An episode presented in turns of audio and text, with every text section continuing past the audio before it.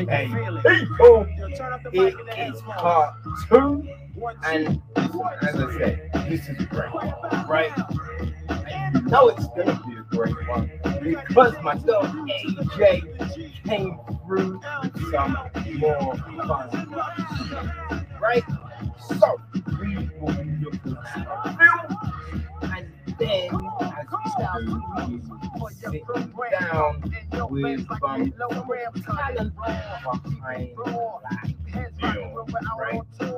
Or join some people. Are you ready? Are you ready? Well, let's bring it.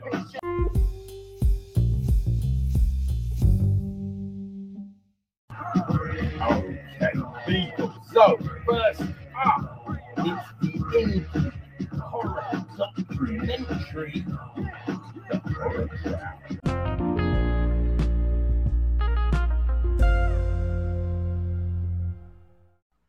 Okay, people. So, AJ, she's done it again. Hit me up and said, Hey, you want to check this out, right?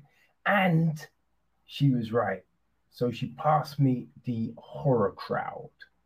Horror crowd. Now, the name, I love it like, ah, fuck. Another horror film. Ugh. Then, it's a documentary. So I'm like, okay. Well, you know, I mean, what's this gonna what's this gonna be? What what kind of aspect of the genre is this gonna look at? You know? So I was kind of curious. Again, watch it during the day because watching a horror at night, right? So this is directed by Ruben Pla. It is produced by Pla and um, Ariel uh, Brach Bratchfield. I feel that's how you. Uh, I feel that's how you say it. I might be wrong. Um, also Eric Miles, um, Sonny Dion, uh, executive produced by Luke Taylor, Jean Marie Pla, Matthew Helderman, Shaked Berenson, and co-produced by Hank Braxton. Okay. Um, uh, and Eric Miles and Brendan Rogers also work as producers. Um, cinematography is Drew Adams. Pla Ruben edits it. Music is handled by Chris Lott. Uh, we've got Ariel Bratchfield, Hank Braxton, Richard Traig, um, with additional photography. Uh, Purple Planet also handles some of the music. Sound is Pla and Richard Traig. It is mixed by Richard Traig. Color corrections, Hank Braxton and Pla. Ryan Stevens and Hunter Johnson.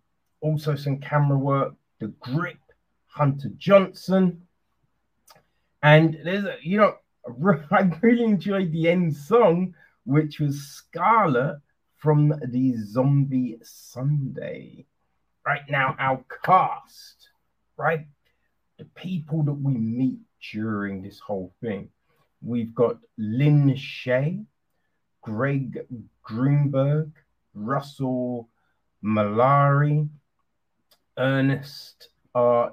Dickerson, Adam Robitel, Jeffrey Reddick, Oren Peli, Darren Lynn Bousman, Brea Grant, uh, there's Mike Mendez, Chelsea Stardust, Shaked Berenson, Clare Kramer, Lombardo Boyar, um, Ryan Turek, Sarah Nicklin, Cyrus Voss, uh, Craig Perry, Charles De Lauzirika, Anthony Vernat, Kevin Tenney, um, Spooky Dan Walker, Andrew Kasch, Darian Scott, Eric England, uh, Adam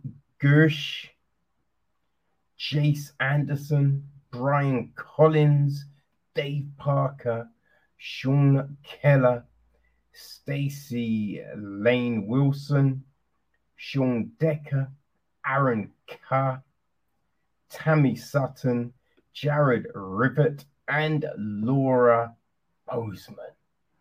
Woo! That's a lot of people, right? It's a lot of people. Um, but yeah, you know, there's a load of people involved. And I think that really helps bring this thing to life.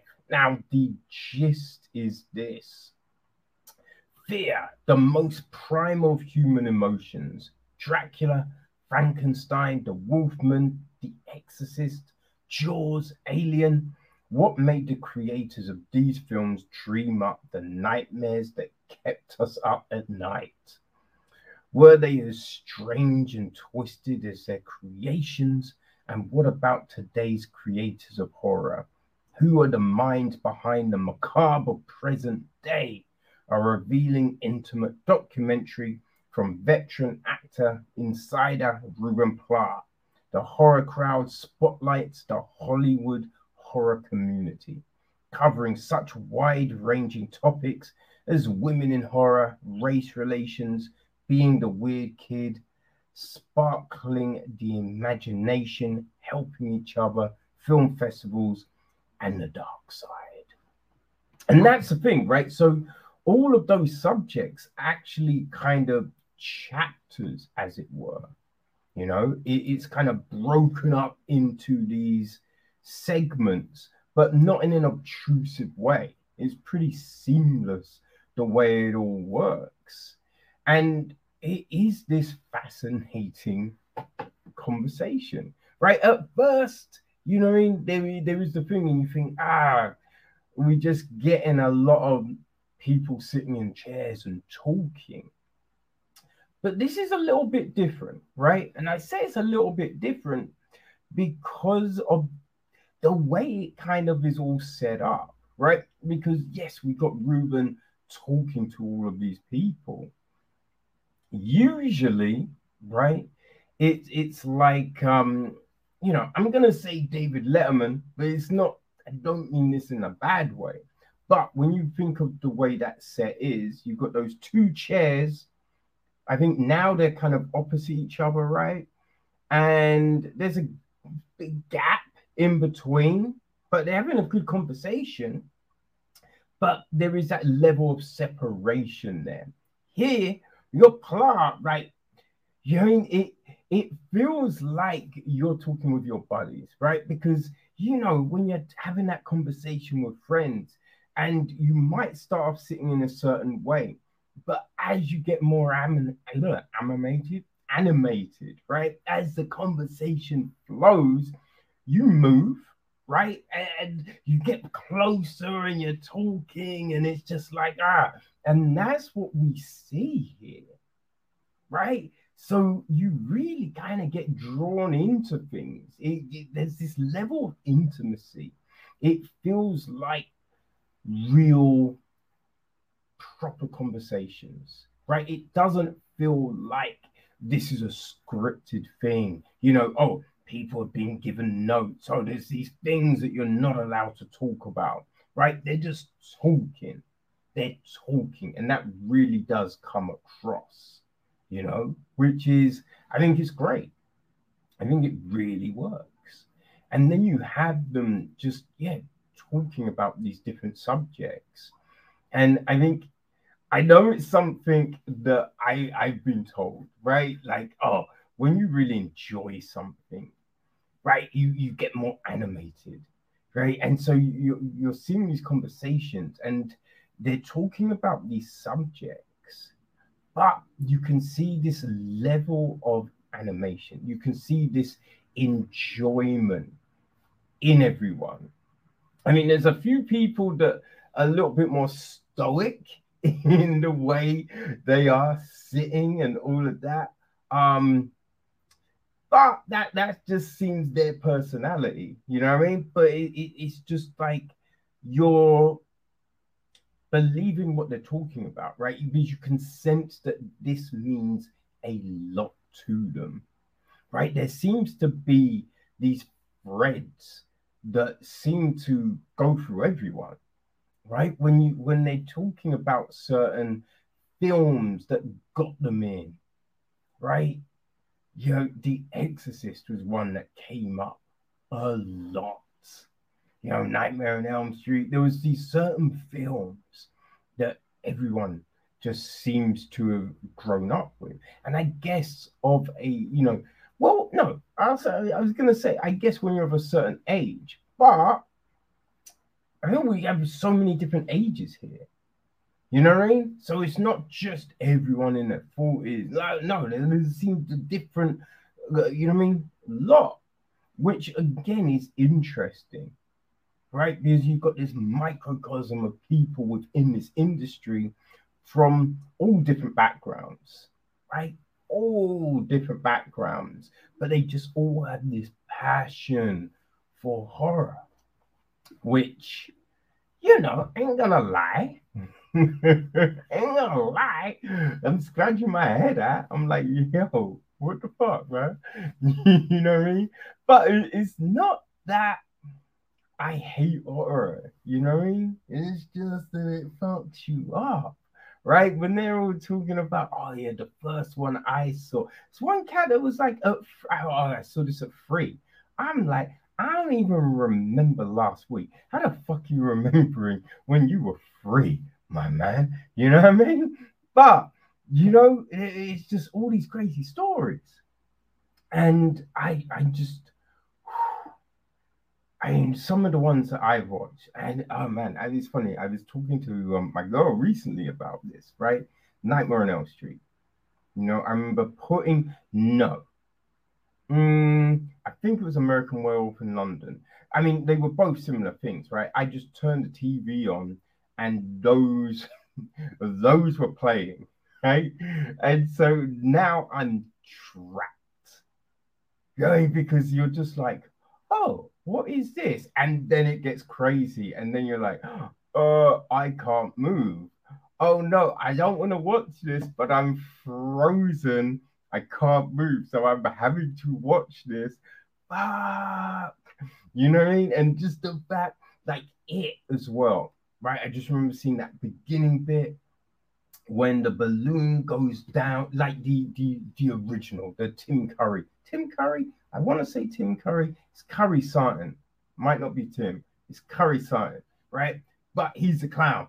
The balloon, and he re- and then you just see the like ah, the face, and just being like, oh no, oh no, oh oh my gosh.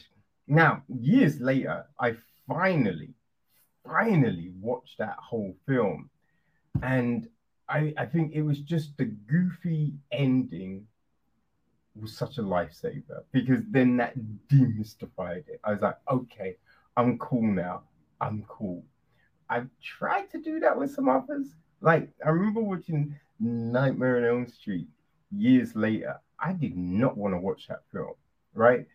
I, I got, you know, coerced into it. Didn't work. that did not work. Right. So just I would just remember being fucked up by this shit. But you know, since starting all of this, right, these reviews and everything, I get sent so many horrors. So many fucking horrors. You know what I mean? It's like just send me something happy. Stop sending me the horrors.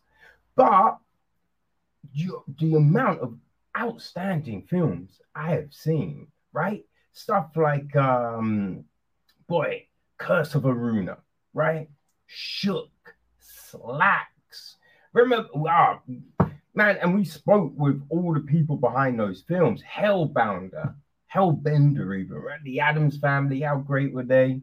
Right? Fried Barry, The Power, um, boy, they live in the grey, Psycho Goreman, The Cleansing Hour, Host, right? Blood Quantum, oh man, the scare package anthology, horror noir, the Mortuary collection.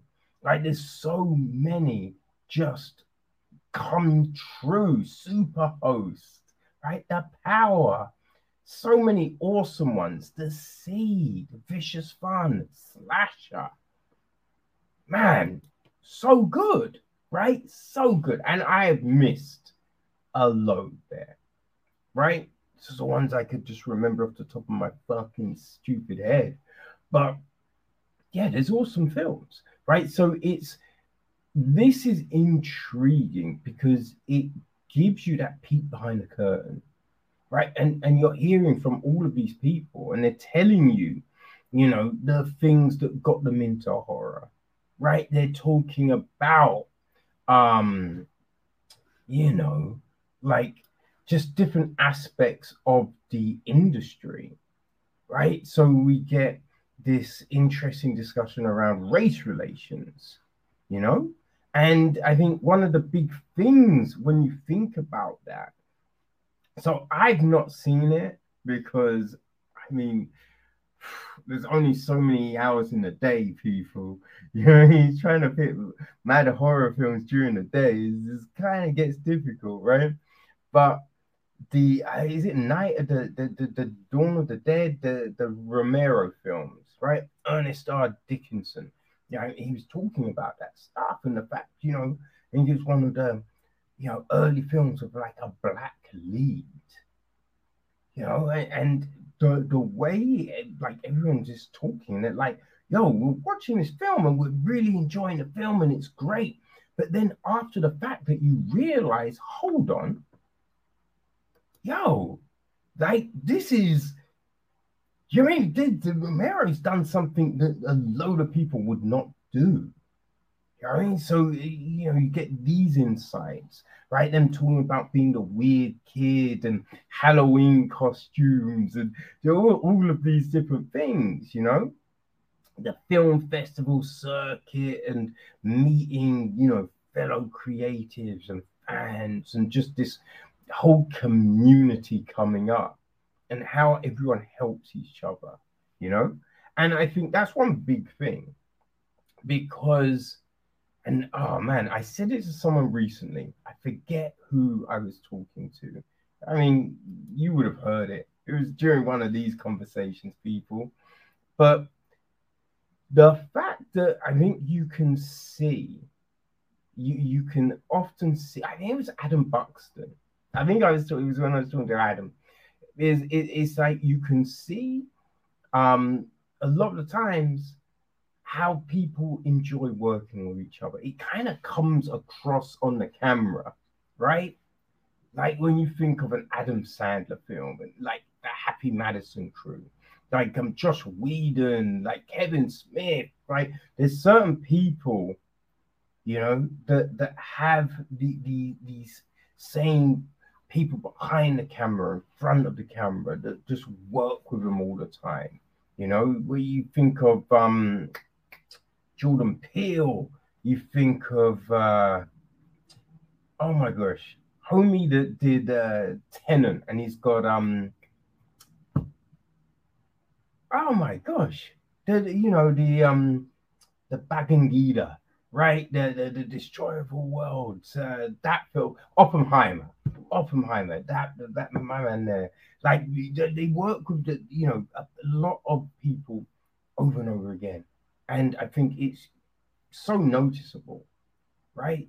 And so when you think of a community, like all of these people, and it's like, yeah, we help each other, man. We will give each other notes. We'll, you know, if they need a cinematographer, if they need someone quickly to jump on and do something, a table reader, blah, blah, blah, yeah, we'll do that. And I think that's always so big because, you know, when you think about like man, you've got your friends who will ride for you, right? And then you've got those people who you know, you think you're cool and you'd be like, yo, you know I mean? Oh, could you help with this? And they're like, nah, I'm busy, I'm doing this. So just they won't return a call. But they want something, and it's just like, oh, can you help me out?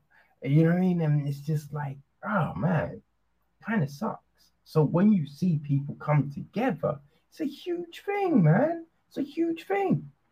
And I think it, it gives you this different, as I said, like at the beginning part, you know, it kind of says it, right? Because when you see these films and you think of who are the macabre motherfuckers making these things, right? But then you see these people and, you know, you just uh, willing to go above and beyond to help each other, right? Then we also, you know, they talk about their relationships and you know, you see them with their partners and just all of this, and it, you know, the love and just man, it's just such a nice thing, right? It's funny in trying to, you know, doing these things, you you you want to find make sure you have, you know, the correct the cast list and all of this. So I mean, you you have to you do a little search, right?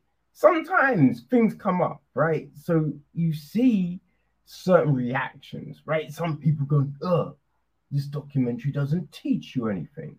I'm like, yo, listen, documentaries don't have to teach you stuff. And to be honest, a lot of the ones that profess to really don't. Because when you think about it, a lot of the times, the thing you have to do is just put in hard work. Not everyone wants to put in hard work. And that's what he said in this. I forget the dude that said it because he's talking, you know, they were talking about success and the fact that there's a lot of people who he was talking, like in this horror crowd who have got real big success. There's others super talented, not the same success. And one was just like, yo, you mean, look, I want to say that you're real happy for your, your you know, compadres, but there's a part of you that's just a bit like, what about me? And it makes you have a look at yourself. And sometimes, you know, the, the answer might be you ain't working hard enough, right? And that level of honesty, think that that's a teaching moment right there, people. Right? You you you want people to give you a cheat code to be like, oh, if you just do this and this, You'll be huge. You'll go viral. You'll be blah, blah, blah. Sometimes you just need to be told you need to work harder. You need to work harder. Right? But yeah, the horror crowd, you know, it is a, a very fascinating, intimate look at this group of people and the, you know the connective tissue that kind of joins them all together which obviously is the love of the film, but you know, horror it, it can be anything, right? It can be a drama, a psychological thriller, it can be a comedy, it can be whatever you want it to be. You know what I mean? Which is fascinating because there's not a lot of genres that could be anything. You know what I mean? So you have that, but then all these other things that draw these people together. You know, and I think it's really great for that. Now he part also breaks it up, right? Different angles, and sometimes they're outside and in different rooms and things like that. So it's not just sofas, but we get honest and frank conversations, and I think that's the important thing right? That's the thing that engrosses you, right? That that that keeps you captivated when you know something isn't just, you know, tweaked and edited, trimmed and cut, right? Manufactured. You want something that feels honest, that feels real, and I feel that's what we get, people, with the horror crowd, right? This real intimate look at what it is to be a horror fan. And there is a joy in that, people. There really is. So it is out now, right? All your favorite VODs. Go check it out if you're a fan of horror because I, I yeah I, I think you will be fascinated honestly do people I honestly do and Look, AJ recommends it. You know what I mean? So you know, you come on. How, how many times we done this dance? You know it's gonna be legit, right?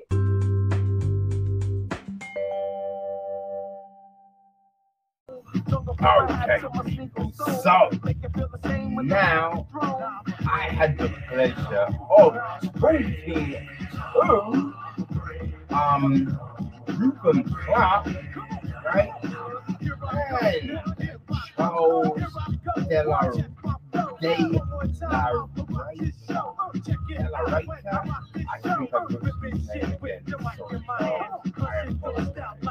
Uh, but people, this was such a great conversation, right? Ruben and Charles are great friends, and it comes, right? It really comes through. about the horror as a whole. And other aspects of film, man, it was so much fun. So much fun. Definitely want to check it out. So, let's bring it on.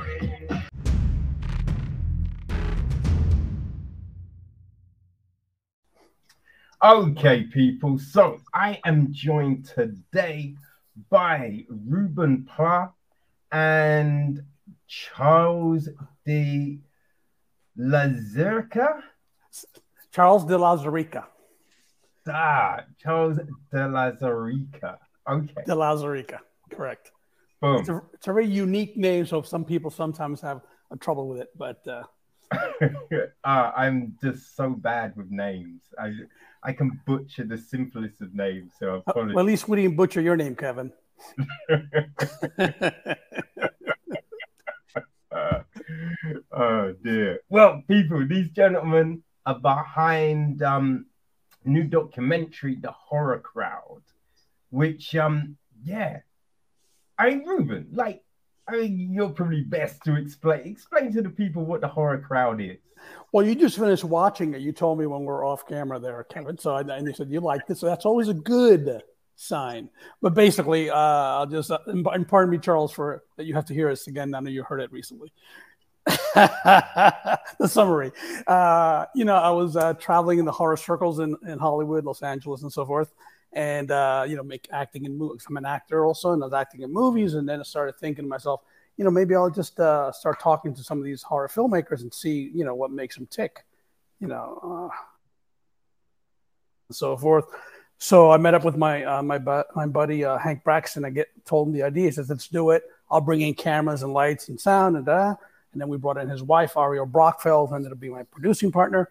And I just started, you know, asking people, "Do you want to do this? Do you want to do this?" People like Charles here, and they they wanted to do it. So uh, actually, Charles came in later because he was out of town, but he did do it. And then uh, they all lined up and, and, and, answered all the questions, and we found out a lot of interesting things about them, you know, which are in the documentary, which you've seen, so you can, you know, mention anything that jumps out at you, uh, Kevin. Uh, and that's how it was. Just started doing it and uh, got it done real quick. Got, interviews were less than two months, and uh, editing process another year and a half, maybe, you know, and then started getting it out to festivals. Got into 40 festivals, over 40 festivals, a bunch of awards, best uh, documentary, best horror feature, best direct. That's the the trip, and now it's opening. It's releasing uh, September 2nd, next Friday, a week from today, and you can you can actually right now you can pre-order it on iTunes, uh, Apple TV at a discount price because of the pre-order uh, scenario. Uh, Yeah. So I, I'm done with the pitch now. Go ahead, Kevin. I, I, I thought it was really interesting on so many different levels, right? Because I think the way you split it up, you know, what I mean, you're kind of there's kind of chapters, but it doesn't feel like obtrusive in the way that you've Oh, done it. good. It seems to flow nicely into these different topics.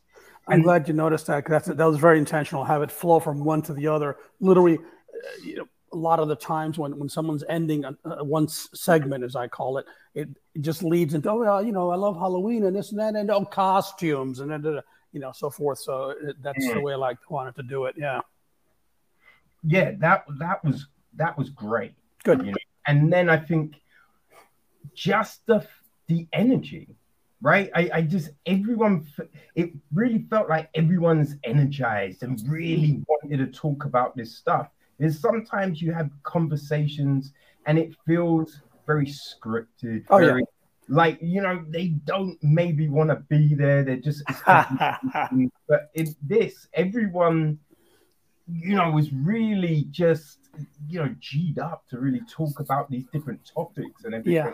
I'm glad you picked up on that because that's that's clearly what happened because I knew and had worked with almost everybody in, in this document, over 37 filmmakers that I interviewed, and uh, knew them all, worked with them, good friends with Charles here, and you know we were, we were all comfortable. You know, we're sitting there on the, on the sofa and hugging each other, high fiving each other. You know, I'm, I'm in Lynn's backyard with her puppy on her lap, Jesse stroking it. So you know things like that, and you know sitting on a on a on a on a on a lovely bench outside a barbecue with Charles here. We're talking, you know, doing the thing. It, it was just very comfortable. And Charles, what do you think? How would you feel about the doing it as far as that comfort or whatever? Um, yeah, no, I mean, it's, I think what's interesting about the documentary is it's such a um, family affair in a way, even though, you know, it's mostly just crazy friends, you know, some who are, uh, you know, in bitter but playful competition with each other, uh, others, others that have like, you know, it's almost like almost I hate to say it, it's almost like this incestuous family in a way because everybody's so intertwined and so genetically from the same creative DNA that, That sounds really creepy, Charlie. well, you know, we're talking about the horror crowd, so. oh right, forgot. Sorry. Uh, but no, it's it was it was just kind of fun to see everybody together that you would often see at parties or barbecues Yeah. or screenings or whatever, Mhm. uh, kind of come together for Ruben's uh, documentary and just kind of convey the love they have for the genre, but the love they have for themselves, which is not always perfect. You know, there's there's dramas, there's this and that, like any group of people, but that's what makes it alive and a vibrant, you know, sort of like uh, examination of creatives. You know, because I think pretty much everybody in the documentary is fiercely creative and fiercely has um, opinions about things that they'll, you know, they'll they'll they'll, they'll die on any particular hill that they they want to. It's just, it's, it's just it's really it's really funny. Everyone's like little fetishes and everyone's little kind of like sub genres and niches that they love to argue over. But again, in very playful ways. It's it's just it's a lot of fun to be with these people. Um, yeah. Yeah, Charlie's running the money on that. These people really care about each other, they support each other. That's how you know I got involved with them, helping out Mike Mendez on a promo trailer he was shooting. That's where I met James Wan and met this Hank, and you know all these people one after the other, and, and they're helping each other. I'm acting in this, he's doing DP on that, she'll do, do lights on that, makeup on this, and then we all. That's the whole, as you know, in, in the documentary, that's the crux of it, helping each other out because you never know where, where, where it may lead, and it's true. Uh, and then what Charles just said about subgenres and so forth, it's totally on the money because it's horror, sci-fi, fantasy. It's not just horror, slasher, you know, chop them up. I mean, Charles here is literally one of the preeminent sci-fi guys in, in, in I, I'm going to say the world. I'm not going to say the country. The world. He's done, you know, the Alien. He's done the, you know, uh, T2 behind the scenes feature. I, I had nothing to do with I had nothing to do with T two, Ruben. You I thought you worked on yesterday. T2. No. Oh, I you did. Okay, I apologize. Well, Alien, oh, oh, oh, Prometheus, though, right? Sure. A, a little movie called Blade Runner. Um, you know, Oh, okay. Sorry, I don't have your resume in front of me. Spider Man, I know you did that. I did a few of those. Yeah, Okay. Anyway, I was just uh, saying how great you are at that stuff. I appreciate it. I appreciate. It. I don't. I don't take credit for something I didn't work on. So that's all. No, no, that I wish you had corrected me yesterday. That I forgot. I Well, you're on a roll. You know, you're on a roll. I can't. I can't stop you when you're going. You know, I, it's so funny. I guess I associate you with T2 because we discuss it a lot, and, and then you, me, and Hank talk about that this kind of stuff. I just thought for some reason, but because you know it so well, obviously, you should have done the behind the scenes featurettes on T2. No comment. Okay. yes, Kevin. That I, I think that is one of the interesting things about horror. The fact that it does transcend all the genres, essentially. You know what I mean? You could have a horror rom-com, a horror fantasy film, sci-fi film, thriller. You know what I mean? Film noir. just yeah, there's all these different things it can dip. And then there's like probably films that people enjoy, like Alien or you know, Alien. Predator and things like that that kind of have that horror tilt to it. I. Well, I have to interject right now because you know, obviously it's a big segment on Alien that Charles is right. You you you did you were in that Alien segment, right, Charles? I don't. I, I, I maybe I, I don't know. You blink and you miss me, but I think I'm in there somewhere. Yeah. blink and you miss me. It was you and Cyrus going back and forth talking about Alien, analyzing it, and what it's all about. It's a great segment. You just saw it, Kevin, so you know. Mm. So uh, yeah, Alien's a big big one with us, with Charles, me, and a lot of the horror crowd. Uh, you know, because we think it's it's a it's a horror film. It's a sci-fi horror, but it's horror nonetheless. People think, oh, it's just sci-fi. No, it's like a haunted house in space you know, there's dark tunnels, and you got Tom Skerritt Dallas going through the tunnels, and the xenomorph is popping out instead of a ghost. It's a it's a haunted house movie of space for sure. Mm. So, oh, yeah. I, I, I, just I just I, my last short film we were talking about like genre hybrids. My last short film, Love Bite, uh, mm-hmm. is actually kind of a political satire set during the zombie apocalypse. Now there are zombies in it, and we got like top notch you know makeup artists to work on it. I mean, because I live pretty close to where they shot The Walking Dead, uh, all all seasons of it, all eleven seasons. So a lot of the Walking Dead cast and crew live in this area. So it's very when you say I want to make a little zombie short, it's not too hard to get people who actually work on Walking Dead to show up and and do you know their bring their A game, right? So it was kind of amusing to me that we we had like a really convincing zombie apocalypse. Mm-hmm. Oh, froze. Did I, did I disappear? You froze for a moment. Okay. So no, I was just saying that basically it was kind of fun to like have this kind of like top-notch zombie apocalypse microcosm, uh, allowing two characters to talk about like their political views and their views on the world, and just kind of like you know talk about things that I think like George Romero would be interested in if he was still around today, because all of his zombie films were not really about the zombies; they were about the times mm-hmm. in which he made those films, about the political climate, the cultural zeitgeist, and all that stuff. I feel like that's what a Romero movie would be. So when I made this short, I thought, what's a good? I don't want to make a zombie movie because I feel like those have been done to death, but no pun intended. But I feel like that, um, but the, that the commentary is what zombie movies are great for. When you can use that kind of like prism to like blast a message through or an idea through, but but using the zombie apocalypse as a, as a background, I think that's really great. So movies like Alien or uh, other genre hybrids where you can kind of like have your cake and into two uh, are fun to me. I mean, I think those are the best or the most the most appealing movies to me, where there's something more than just the artifice of zombies, aliens, you know, whatever. Um, I like it when there's a little bit of extra secret sauce in there. Yeah, I to- totally agree. And then uh, Charles is also very prominent in, in the documentary uh, talking about uh, George Romero and Night of the Living Dead and analyzing that and and and, and all the socio political uh, undertones of that. You know, with the, the first black lead in, in, a, in a horror movie. Uh, obviously, Sidney Poitier was the first black actor lead, but this is the first black horror lead, and uh, analyzing that, and that was that's still, and that that's like right after Alien, as it follows into each other. It's it's really interesting. Yeah. What what was really interesting, like, so you have those topics and people talking, but then the way there seems to be this through line with everyone right? Because everyone has these like similar views on these things, but coming at it from these different angles. Sure. So you get these fascinating conversations with everyone dropping their points in, and it's just like, oh shit, like because I've not seen the George Romero film. Oh my god, you got to see that dude. Oh, like, it's crazy, right? Because Night of the Living Dead, come on. You know, this podcast, the amount of horror films that get sent to me. Yeah, and yeah, yeah. Some really great horror films that I've watched. Yeah. But I don't like watching a horror film at night. so I, I do. Oh, that's interesting. Is uh, that why you watched the horror crowd just a little while ago because you were waiting for the daylight?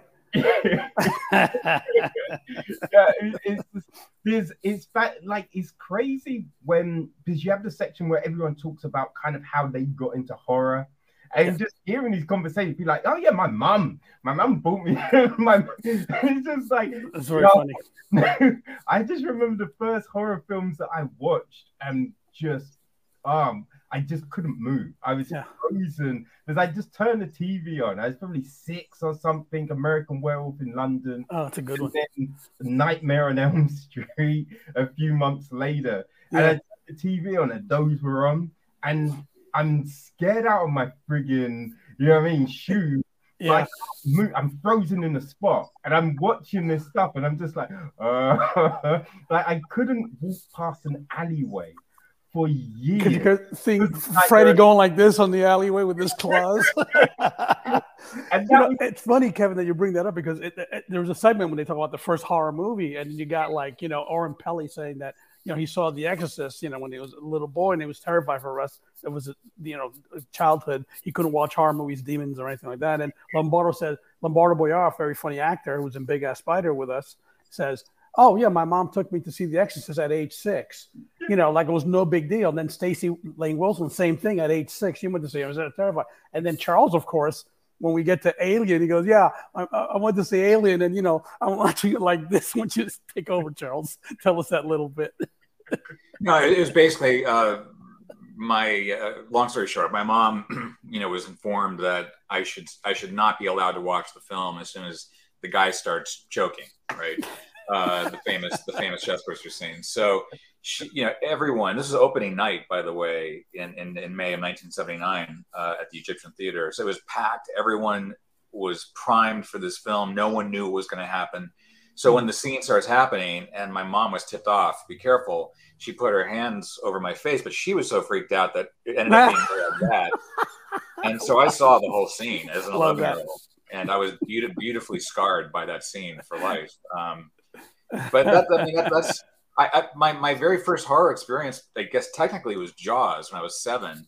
And Jaws is, you know, kind of rides on the line of horror, but also suspense, also adventure. It's like, you know, it's a, it's, it's a lot of different things, which is why I love that film so much. But um, we were waiting in line for Jaws again, opening weekend in 1975 um, in June, and uh, there was a you know there was a line for the screening that we were going to, but the movie was already playing from a previous time, and I couldn't wait. I was seven, so I walked and I opened the door of the theater to look in, and the first thing I saw was that that estuary victim, his leg floating to the bottom of the ocean. That was the that was the, my first image of Jaws when I was like you know seven years old. So and I, and I was horrified. I was thrilled. I felt terrible. I felt great. it was kind of like this mixture of emotions that just hit me, and I, and I think that's still why you know Jaws is my favorite film of all time because it just Great film. it, it ticks so many boxes on a human emotional you know checklist that I, I just um, I will always go back to Jaws as my favorite just because it's you know it hit me so hard so early. Well, it's a great film. It's so well written, tightly. You know, it's directed. They made Yeah. the best of a bad situation with Bruce the Shark not working. It's not working. You know, Yeah. uh, obviously, and it's a miracle what happened, and then became the, the biggest blockbuster. That, that's that's why that's why I own one of those barrels. That's why what? Oh, you That's own why, one. That's why I own one of the yellow barrels from Yeah, the Orca barrels from Jaws Oh. because to me that sums up uh, not just a great iconic prop from the movie, but because it, it, it symbolizes the ingenuity of like the shark's not working. How do we convey horror and terror? You, use it by using your audience's imagination, and you just put like a little marker, like you know he's down there, he's down there somewhere. You're not sure where It's great. and uh, and so that's why I was I went I really went out of my way to, to find one of the barrels from 1975 from the film, and it was just uh, so that's my one of my prized possessions is an actual. when did you get the, the barrel? Because I didn't even know you had that. When did you get that? When did I get it? Well, when? Yeah, when? Uh, I got it uh, right after I moved to Atlanta. It was like around Oh, that's what I thought, 2017 or so. I never saw it at your house. I go the barrel. I've No, seen no, that. it, it- it's only Yeah. been here. It's only been here. Oh, that's very cool. Yeah. Near the water, Atlanta. Yeah. So I- yeah, Kevin. yeah, no, I, I think that really is a big thing with some films, right? Because in Jaws, you don't see the, the shark much, right? In the first Alien, you don't Right. see Alien much. For The the same, first half. Yeah. yeah, Predator. And I, I think you just build that suspense and it just adds that layer of just friggin' anticipation and fear Mhm. in the viewer. You know, Well, like, you know, it's all it's also the filmmaker. It's not just always a case of the alien looks fake, the shark looks fake, whatever, and you're hiding it. It's also because you are joining the audience in a partnership of storytelling and imagination that I that I love. I love when you can do that. When you engage an audience, you just don't spoon feed them everything and give them a, a fully lit CG whatever hmm, so that they can see it. It's like you let them. There's nothing more powerful than the human imagination, and I feel Mhm. like if you engage the audience and you get them on the same page with you in terms of what they're expecting to see, I, you, you can you can do no better. You know, no you know two hundred million dollar movie can can match the human imagination in terms mm-hmm. of like something in the dark, something in the shadows, something under the bed, something in the closet. It's like that to me is is what I love about filmmaking. And and this is a weird side story. I'll make it really quick. But I was talking to um, Hans Zimmer, the composer, once, and I was asking him about, you know, are you how do you feel about that one music cue from the Thin Red Line that gets used in every trailer? Every trailer uses this epic, beautiful, amazing cue and he says the thing about that cue is it's only half a good cue. It's only, it's really just half a good piece of music. It's the other half the audience brings to it that makes it hmm. magical. And, and that that triggered this this this hmm. philosophy in my head of yes, engage the audience, bring the audience in to your storytelling, and it'll it'll be an, an accelerant beyond all imaginations. Like you can just come up with anything because the audience is with you. You know, mm. they're hmm. working with you to come up with whatever it is you're trying to create that you just don't have the resources or the money or the time or whatever to do. If that makes sense. I don't know. Sure, um, absolutely makes yeah. sense. Yeah, Adam Robitel talks about that very thing too, about how powerful the imagination is. Like he's watching uh, uh, one of the Insidious ones. I think it was Insidious three, when the little girl's looking at that dark corner. Oh no, it's Conjuring. Sorry, it was Conjuring, and that universe and looking at the corner of her bedroom, and, and the, it's a corner, a black corner, nothing there. She can't see anything. And then, but the look on her face, is, you know, the te- look of terror was more frightening than we had seen any kind of demon or ghost there. So, absolutely, the yeah, the human imagination is more powerful than the than the visual image. Unless you're going into and you want to see the stabbings, you know, and you want to see the slasher film, then that's different. But I agree 100 percent with that. Yeah. Mm. Now, from like when you're on a set and you know th- there's a scene and that you need to show that fear how do you get yourself in that place? Yeah charlie how do you do that? You're the actor. I know i'm just kidding. Hey you're a pretty good actor.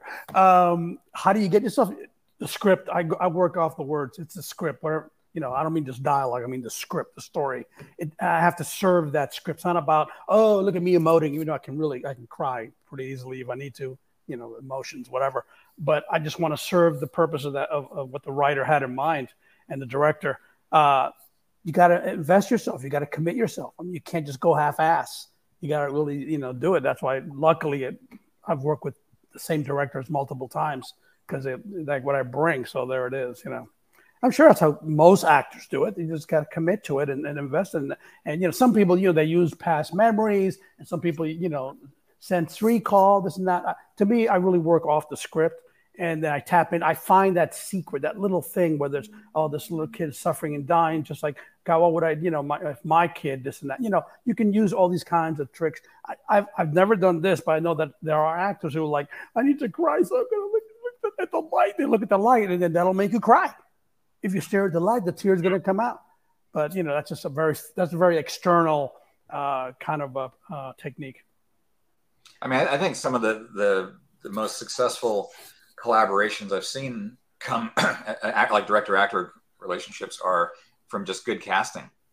It's like if if you have not cast the movie well, it's going to be a pain on set because you might not the two of you might not have um, a shared vision for what the movie is, or even a shared understanding of what you, you what the tasks are for, for the day. So I think that if you put all your kind of firepower into casting, ideally when you're on set, you have very little to talk about other than maybe faster, slower, bigger, smaller, louder, mm-hmm. more quiet, like just minor adjustments um, in a perfect world. Because if you're on set and you have to stop everything to have a 10 15 minute 20 minute 30 minute conversation motivation. you're losing the day. You're losing the day so hard because you're talking about motivation and this character's childhood and all these other things that should have been talked about way in advance. I mean if even if you're on a low budget indie and you don't have time for rehearsals i mean just go out to dinner before the movie starts production and just talk about it and just sure. get in sync with each other so that in the same way a director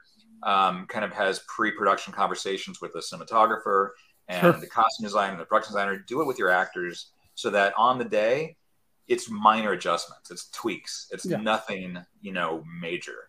And that's yeah. that's those have been the best experiences I've had when it's just like finessing on the day. Yeah, mm. if the if the actor has questions, they should be brought up before you're on the set. I mean, you dinner, breakfast, whatever it is, you should just you know say, "I've got these three or these twelve questions. What's going on here?" Uh, not like, uh, can we stop? You know, come on, you can't do that.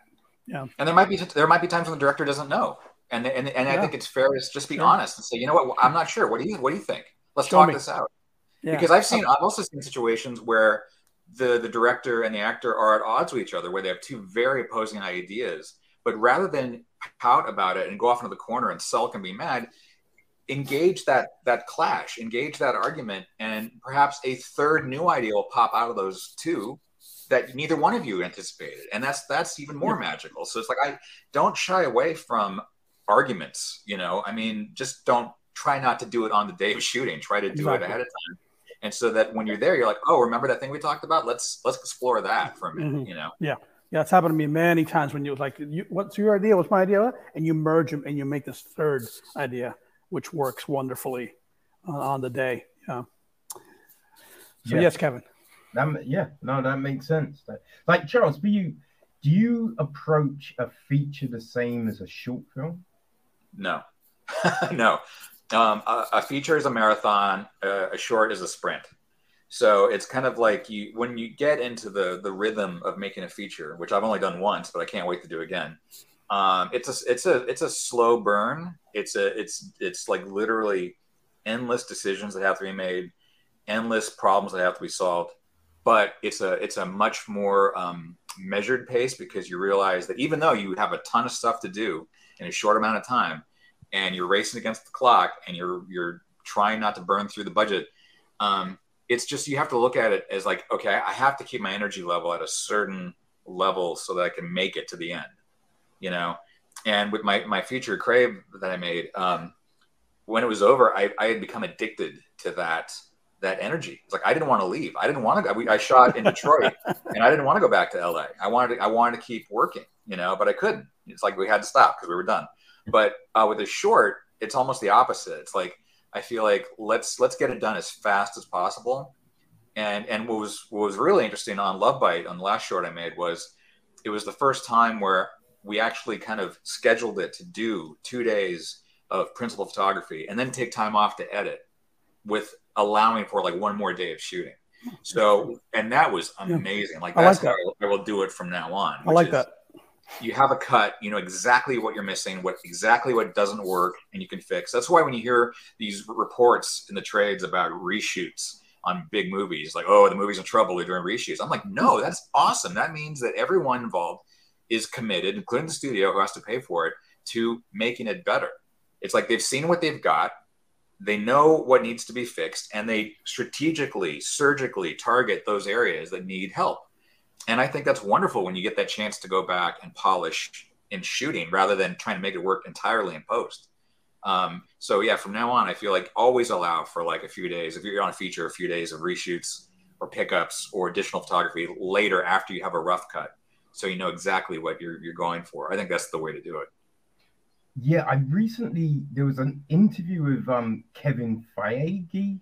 Feige. Yeah. Yes. Um, and because you know there's always been this thing of when you hear this reshoot a film's in trouble right and he was talking about you know they factor in that they're going to do reshoots they're going to watch the film and then they factor in time so then they can go and add oh, yeah, for, elements that for marvel for sure bring the, the best yeah. out of the film and i thought that was really interesting because yeah, you you were always under the perception that reshoots mean bad. But then, you know, after this, you're like, oh, that makes so much sense. You know what I mean? It, you know what I mean? It's, sure. it's a good thing. Well, you know, it's funny because with the horror crowd, we didn't have any reshoots. But what we did do, I assembled it. It was it was like cut and looked great. And Charlie had been out of town, but then he came in town for a barbecue for a few days, and we met up at a barbecue. And then I shot him there and you just integrated his scenes into my uh, existing assembly and it worked perfectly especially the alien and night of the living dead stuff. It's like i had other people talking about that. I go oh my god let's just put charlie in there. And you know specifically when, when charlie's talking about this whole thing watching alien like that cyrus my other buddies talking about watching alien like this and, and that's intercut. And it's like you think it was planned but it wasn't. It just uh, was was cyrus doing this because the movie smelled bad? Was that yes, why he was good? because he was because smelled bad? No, because he had it up here How about telling you said that? He's not going to appreciate that. He had it up here, and then he would go like that if he needed to, but he Oh, didn't. see. he, did- he just showed me this, you know, I see. Gotcha. Right. Bazooka Joe. Uh, thing. Yeah. Uh, but anyway, so yeah, so in the case of, of this documentary, there's you know it, it integrated perfectly with the additional shoot that we did with Charles.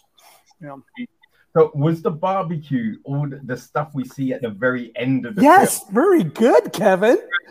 Because Exactly right. you irritated me with that because it looked like you were having so much fun Oh, yes, and there was yes. all these conversations, but we Yes. couldn't hear any of it. Was just Because we got the credits and the end music rolling. Come on, Kevin. Can't have the conversation during the end credits. They'd be listening to the end credits and not reading, uh, listening to the conversation. Uh, plus, that's my daughter singing in the end credits, Kevin. So we're not gonna. Okay, I, I Thank you like, very I much. like the song. I, isn't it good? I did And, and it's the song, guys. it's called Scarlet, like you know, billow, Scarlet Billows, you know, blood. I got Mm. and I got to get out of here. You know, it, it fit. Like, oh my god, this is it's perfect. Anyway, yes. If, if you if you do a, a DVD or, or a Blu-ray or something, you should do like a you know outtakes and deleted scenes and Oh, like sure. those little those little barbecue bits. Oh, put, yeah. put that in there. Oh, that and a bunch of other things. I would. I, I've got. Oh yeah, Kevin doesn't know this. There was 40 hours of footage, Kevin, uh, that I had to cut down to 90 minutes. I mean, 40 hours, a little over 40 hours. And you know, it's just uh, so much. But it was like, oh my god, I'll use a little bit of this, a little bit of that, a little bit of that, and it just, you know, it. My, my first cut was like three hours, and I wasn't ever gonna make it three hours. But I said, let me just boom, then two, two and a half, and then two. I said, not enough, not enough. Boom, 90 minutes you know, so it, said flies. But a lot of people comment on on the pacing is very quick, and, and of course some people don't. I don't like I don't like that fast editing. And you know, some people say, "Oh my god, I love it because it keeps it moving, it's not boring." Because I don't like documentaries. I'm sorry, but I got to say that when people put, they put the camera on somebody and the guy just talks for ten minutes straight like this, not for me. Just- hmm. unless it's like you know Scorsese or Coppola, something really interesting going on. But uh, I wanted to inter- intercut, especially like I said with Charles and then Cyrus and the Alien and other people talking about comic books, and you got Brea Grant and, and Ryan Turek talking about comic books and how you know Brea got involved with with horror through comics. And and then you know uh, it's just really and and, and Ryan Turek you know first read Watchmen and I, it flipped me out. I, I didn't know what was going on with the penis and the thing and, and the dead dog and the hooker mother. I mean you know these again influences on these little kids and they grow up to be these filmmakers uh, whether they're writer director actors or journalists. We, you know we have Spooky Dan Walker great journalist uh, Sean Decker another great horror journalist. So uh, you know. That was that was I thought that bit was really interesting because the, when everyone's you integrate the comic book. Oh the comic books because you know what I mean. A lot of times people act like comic books are that dirty secret. You know, when I want to pretend that I don't read comic books. Oh no, that's no. for kids I get you know what I mean? yeah So yeah, I thought because you know when when they talk about it, you'd be like, yeah, of course you can see the connection. Oh, of course. Right. What's cinematic? The panels are cinematic. That's what storyboards are. Hmm. Absolutely. I, that's why when I got into, I got a big comic book guy, like since I was a little boy, and you know, Batman, Superman, Spider Man, Marvel, DC, across the board. It's not like one or the other. Yeah. And I was like, this is like a movie. Even when I was a little kid, you know, six, seven, eight, you know, and sure enough, you're watching movies, it's like panel, panel, panel. So yeah, absolutely. It's, it integrates, tied into that. There's no question about it. Mm. And and where did 90 minutes then? How was that like the sweet spot for you? That's Wait. what it was. It was a sweet. It felt like the sweet spot right there. Go. That's it. I'm not gonna make it. You know, 65 minutes or 70 minutes. That's. Uh, that's I'm not gonna make it two and a half hours. It just felt just right at 90. You know, just a little bit of this, a little bit of that, just enough of this, not too much of that. Uh, that's the way. And you know, to me, if you can't tell a good story, whether it's horror, you know, drama, film noir, comedy, in 90 or less, unless you're making The Godfather or whatever, you know, you could do it in 90 or less. Believe me. I, I respectfully disagree with I, that. and I Um, knew that was coming, Charlie. Go ahead. No, what's the saying? A uh, a good film is never too short. No, a good a good film is never too long, and a bad film is never too short. Okay. And, and I and I think that there's a fighting weight, a sweet spot for every project that could be 90 minutes. It could be three hours. It could be 10 minutes. Um, I, you know, I'm not going to say the movie, but I saw a movie recently that would have been an amazing short film. But as a feature, it was kind of like, ugh, man. So You know, we're really we're not disagreeing then because I said that if it's something like The Godfather, you could be three hours and it'd be fantastic. No, it doesn't have to be The Godfather. That's the thing. It's like not every film is The Godfather. The Godfather is like rarefied air of like you know top ten movies of all time, probably Right. right? Right. Um, I, I, you know, I've seen three-hour movies that are, are like, for instance, um, well, I'm, I'm not going to go down the list of three-hour movies that are good, but I just feel like there are plenty of good long movies, and there are plenty of terrible long movies. Yeah. But it's like it just just find the right balance of everything. Yeah, and that's your runtime. When I, I read about people or I see tweets or whatever, and people are like, no script should be over 100 pages. No movie should be more than 90 minutes. I'm like, maybe, maybe not. It's like Well- everything is different. Let let a particular story live its life let it be the length it needs to be, and that's uh, that's it. Yeah, I think it's a matter of semantics though, because we're not really disagreeing. I, I never said that no movie should be more than ninety minutes. Only I mentioned The Godfather, but yeah, there's a hundred movies that could, that are that can be you know. No, but you said you said most films should be like ninety or under. It's like I'm like, well, maybe maybe not. I don't know. Let's let's just see what the movie is. It could be anything. Okay.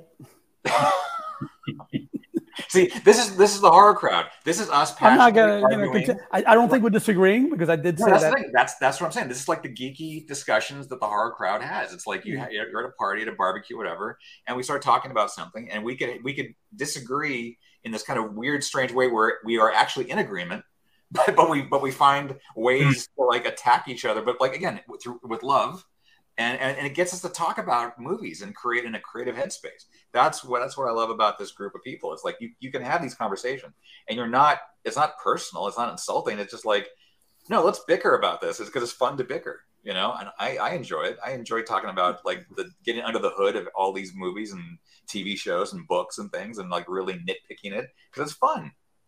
I, I disagree with that. It's not fun. You know what the problem? I'm kidding. I'm just kidding. Anyway, go. Yes, Kevin. What what else?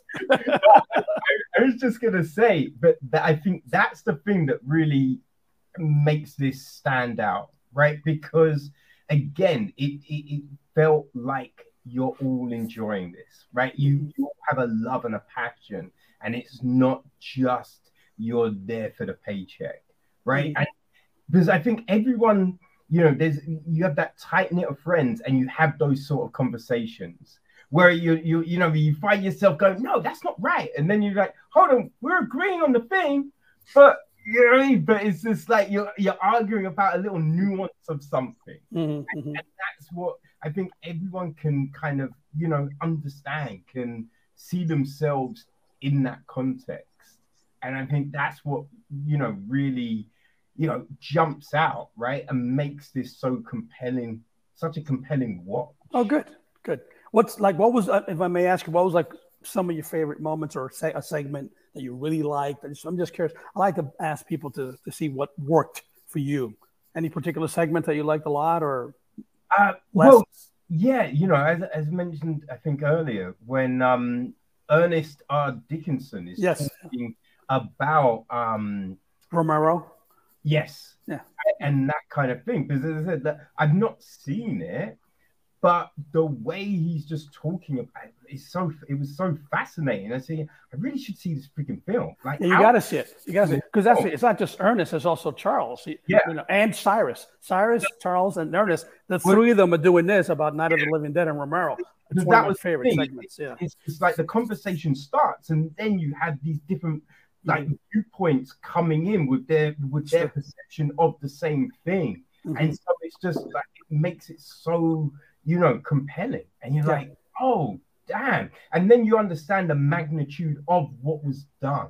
yeah, the impact of that film. I mean, Charles talks about it. You know, the whole thing. How Romero just was bold in what he was doing, and then Ernest comes in and says, "Yeah, you're casting the first black lead," and Cyrus talks about the same thing. I was like, "This is so cool!" You know, I've never seen this before. And then it goes into the whole race relations thing, which Charles addresses it, and so does Ernest and Cyrus. Cyrus goes, you know, and, and when I was growing up in, in school, you know, grammar school, all my friends were black, you know. And then we got Jeffrey Reddick, who also comes in, who's African American, and he's talking about he lived literally across the bridge from Cyrus, but they didn't know each other. I found that so fascinating. It was like you know right across the bridge in, in, in Kentucky and Ohio, and then you know Jeffrey's talking about you know yeah I had there was racism when I was growing up, but you know but you know you do what you do, and then Cyrus goes yeah I was over here, all my friends are black, and. I, I just love that whole that Mm. whole mishmash right there. yeah. Yeah. So there was that segment. like the comic book segment. Yeah, you like that? It, you know, um, when uh, oh, good. Did you like Russell Mulcahy talking about like Highlander and all this stuff? Oh, but I, you know, Highlander is what I love. Highlander Yeah. so much. Yeah, I think that is such a great film, yeah. and It's I always talk about Highlander because you've got Highlander, which is great. Highlander two, I don't know what happened, and No. then Highlander three, right? And I feel a load of times people do a Highlander three where they try and revisit something and do it beat for beat, but it doesn't have the same magic. They Hmm. they don't understand what made the original so like powerful and just ingenious. yeah, you but know- then you then you have times when the, the sequel is better than the original Star Mm. Wars Empire. Not that Star Wars is terrible, but Empire to me, Oh. I don't know, but Charlie may disagree. It, to me, is superior to the first one, just in, in, in scope and, and, and passion, the, the whole thing. You know, of course, I you know I'm your father, but uh, Now, E- That- Empire is one of I think Empire and now Rogue One. They're my two favorite Star Wars films. Oh, okay, interesting. You know, and, and also then you have uh, sequels that are just as good as the first one, but completely different, like Alien and Aliens. Yeah, because yeah, the yeah, first one, as like we talked about, is a haunted house movie in space, and the second one is the Marines in space. Mhm. But they're both fantastic. You know. So, do you- what do you think about that, Charles? I mean, do we have three hours to talk about Yeah. this stuff? No, I mean, because you can do it in ninety minutes, Charles. you can't. You can't. I, I, I have the godfather of opinions on this, so it's going to take a while. Take a while. no, I know, but you know what I mean about what sometimes the, the sequels are better than the original or as good in a different way. You know. Sure. Anyway, Kevin, what was your next question? No, you know, actually, it's a, I'm not going to mention the movie, but I, I just had it before this Zoom. I had a very um, not Zoom, their conversation. Uh, Yeah. I had a very in-depth conversation with with a friend, a friend of mine about another sequel that follows a beloved classic. That the sequel many people consider to be either better or as good as, or but controversially so, and Does it start with a B, the movie? maybe. Yeah. Um, and and we went on and on about how the, the sequel, while being a beautifully made film, fails as a sequel. It's like it's a great movie, but a bad sequel, right?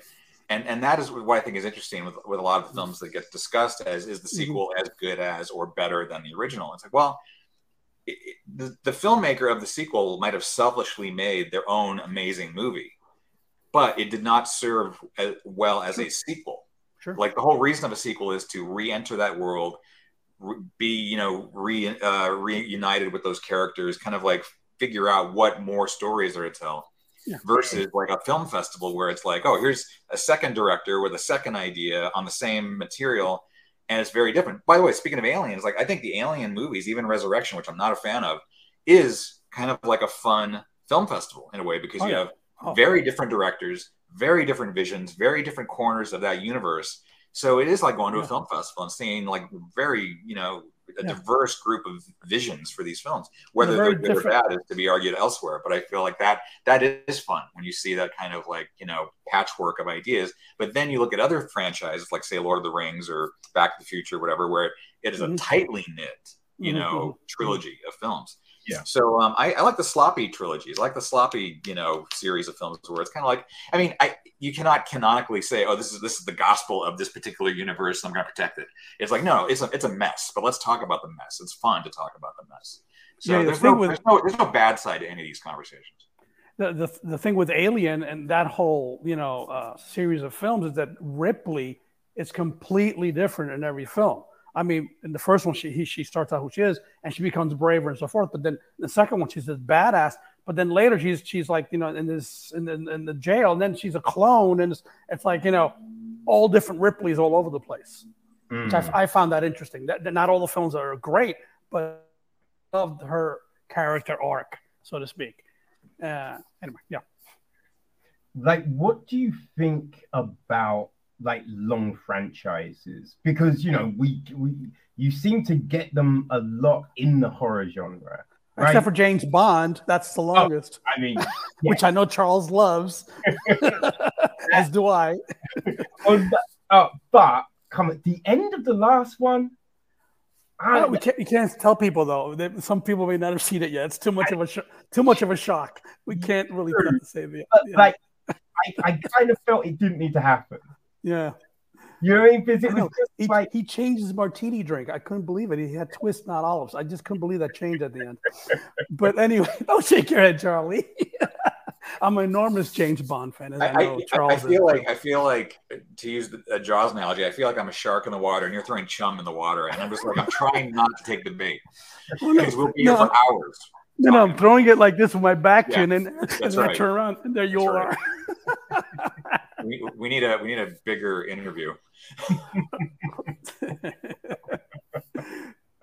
uh, but, but, um, you're, you're right, Kevin, because I mean, yeah, there are a lot, of, especially in the horror uh, genre. There's a lot of long running franchises. I mean, look at Halloween and how that has reinvented itself and and and evolved and gone down like you know kind of like the wrong side streets, but then kind of tried to come back. Mm-hmm. And it's mm-hmm. it's a very unwieldy franchise, but it's fascinating to me to, to see. I mean, a lot of people really did not like the last film. Um, Halloween Kills, right? That was called mm-hmm. yeah. Halloween. Halloween Kills. Halloween Ends. That's that's the new. Halloween trilogy, Ends right? is the last one. Yeah, and and I actually found Kills to be uh, fascinating because it, again, it, it's not I think what people are expecting or wanted necessarily, but it, it took some big swings. Some of those swings were misses, but it, it, it tried to do some new stuff, and um, and it had those wonderful 1978 flashback scenes with the, with the the actor they they you know freakishly look like Donald Pleasence and their voice actor who sounded like Donald Pleasence.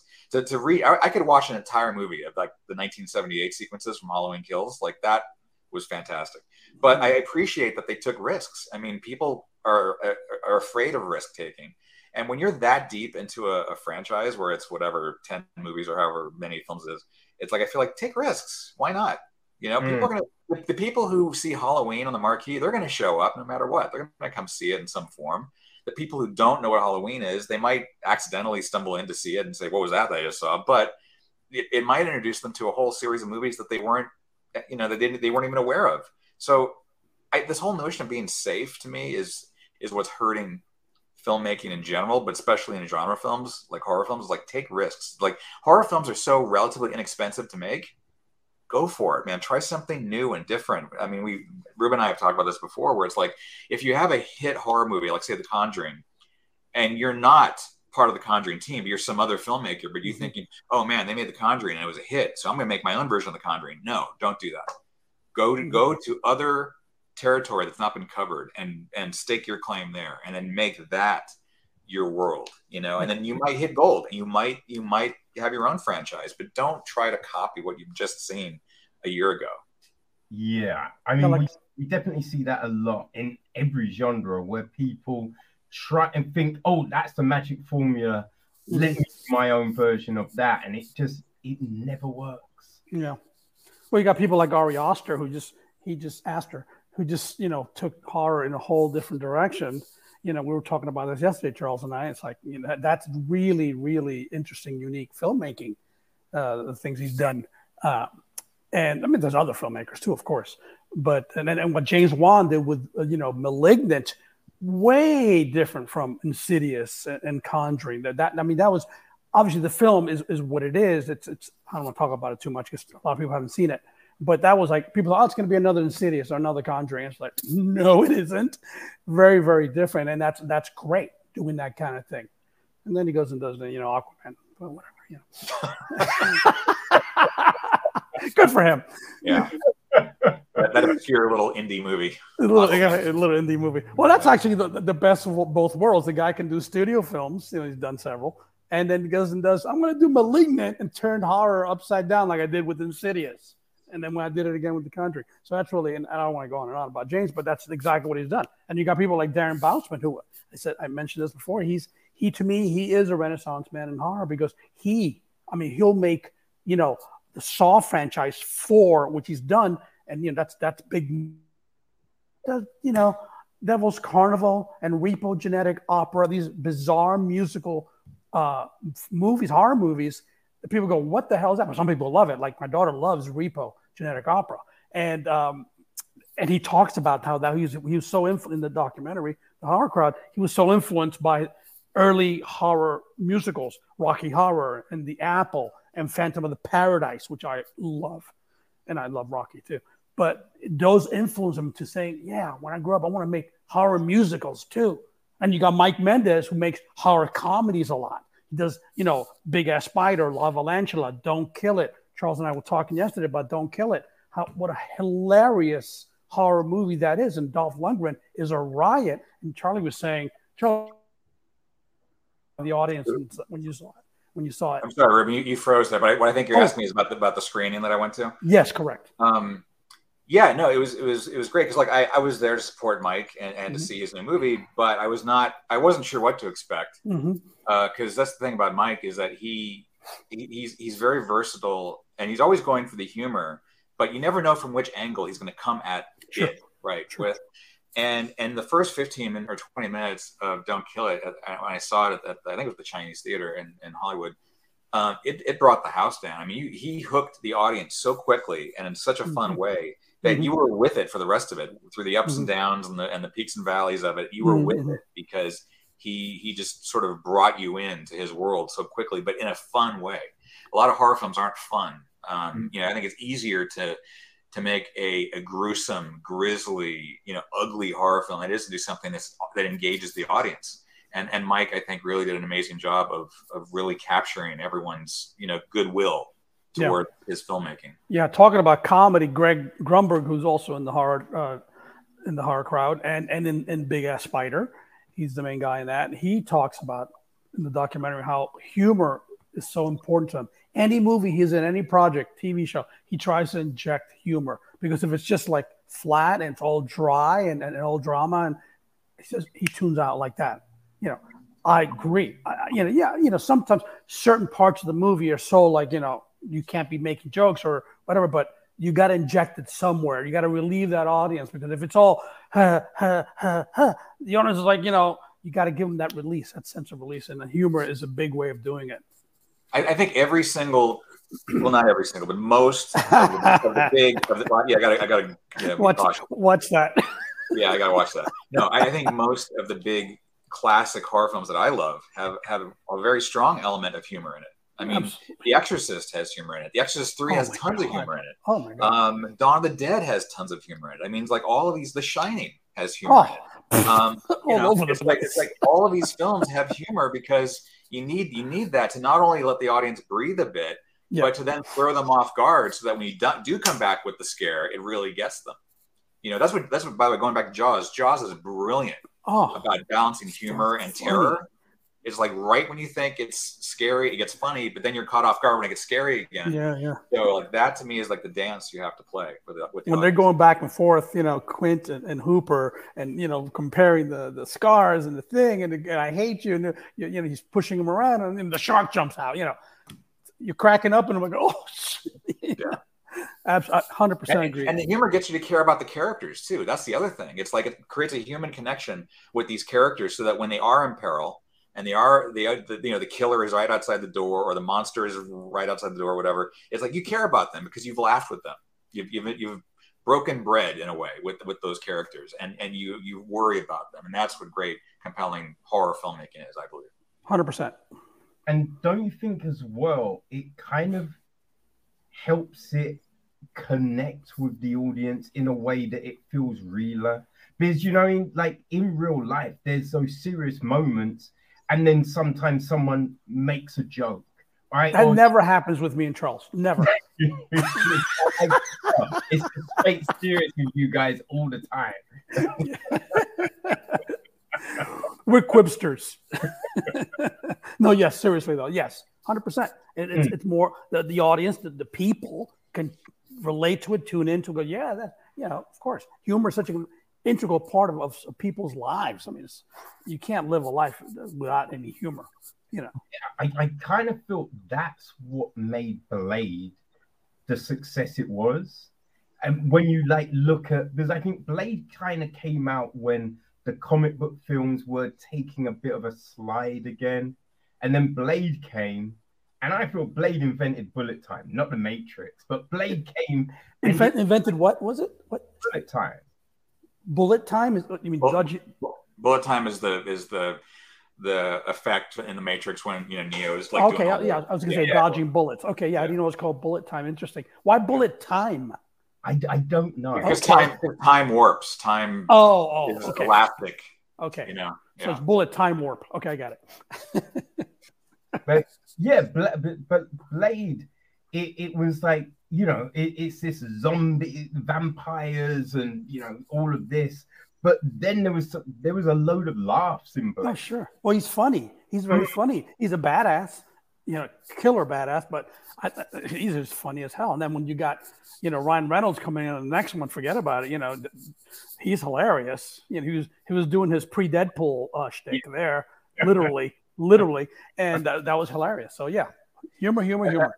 I believe it was the first time a, a Marvel character actually got like Oh yeah, they got it right because I, I I'm, if I'm not mistaken, if I'm, if I'm getting my Marvel history wrong, the first actual like real big studio theatrical Marvel movie was Howard the Duck in 1986. that's correct. Actually, that's Hmm. correct. So obviously that was not the best launch for the Marvel brand in, in big filmmaking. No. But Blade seemed to be the first one that kind of got it right, or at least Yeah. right enough that people Yeah. say, "Oh, this is cool. I want more of it." People took it seriously. Yeah. Yeah. Yeah, I, I Blade.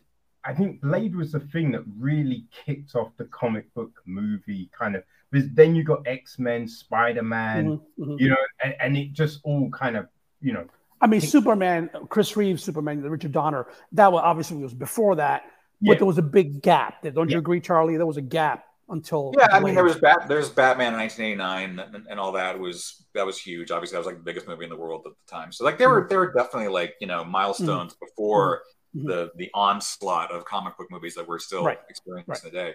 But it, it was it was kind of more uh filmmaker like I don't want to say auteur that's a that's a lofty word but I feel like it was more filmmaker driven it wasn't franchise driven as, as it is now where you do have like a Kevin Feige who oversees everything you know mhm, mhm. um, but yeah, I, I definitely think you, you might be right about Blade being sort of like the first marker of like the modern comic book era. Um, Sure.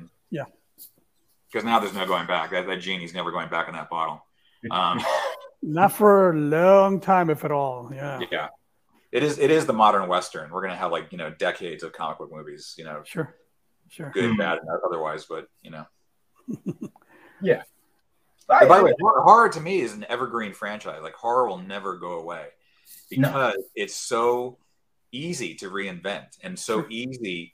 I'm not saying it's easy to make the film, but it's easy to conceptually come up with new things for an entire generation of filmmakers and fans to like embrace, discover, learn, you know, evolve with this genre because horror depends on other genres and other points of view and other perspectives to live but it does it does everyone can kind of come to horror like ruben and i were talking about this yesterday was that if you look at really some of the big classic movie horror movies those films were the first foray into horror for those directors so Yeah. it's like Yep. ridley Yeah. scott making alien tobe hooper making texas chainsaw massacre Yeah. Stanley Kubrick making The Shining. It's like you look at some of these, you know, Richard Donner making The Omen. It's like you look Yeah. at some of these really big George Romero, Night of the Living Dead. I can keep going. It's like there's there's so many of these, these classic, classic, classic horror films, Mhm. and it was the first horror film that those filmmakers had made. And I think that's fascinating because so many people today feel like, oh, you have to have made horror to make horror. It's like, no, you don't. You can come from any walk of life, any previous genre you've explored, anything that you've done in life can inform a new point of view on horror. And that's why I feel like the, that genre will, will never die because it's it's kind of got so many different ways that people can enter it and tell a story that we've not seen before. Whereas Mhm. comic books, you know, it's, it's like yeah, there's a there's a deep bench of comic book characters out there that you can explore and and and reinvent and sequelize and whatever. But you're not necessarily getting new perspectives on it. You're getting new versions of the same thing that we've seen over and over again. Whereas horror thrives when like new voices come into it, in my opinion. Very true. I agree. Yeah. I mean, but yeah, I'd say for the most part, right? I do oh. feel I do think Wait, what? he disagrees with you, Charlie. See, it's not just it's not just just you and me. It's a okay. Go ahead, Kevin. What? No, no, no, because you know when we had Sam Raimi's Spider Man, that, that I thought the first, yeah, the first two were great, right? Then they tried to reboot it again with the Amazing Spider Man. I forget who directed those ones. Marc Webb. Yeah. I, I worked I worked on both of those. So yeah. Yes. So be careful what you say. So, so, No, so, you, so you definitely worked on those two, though, right? I, I worked on on Raimi's Spider-Man 2 and Marc Webb's Spider-Man Amazing 1 and 2. Yes. Got it.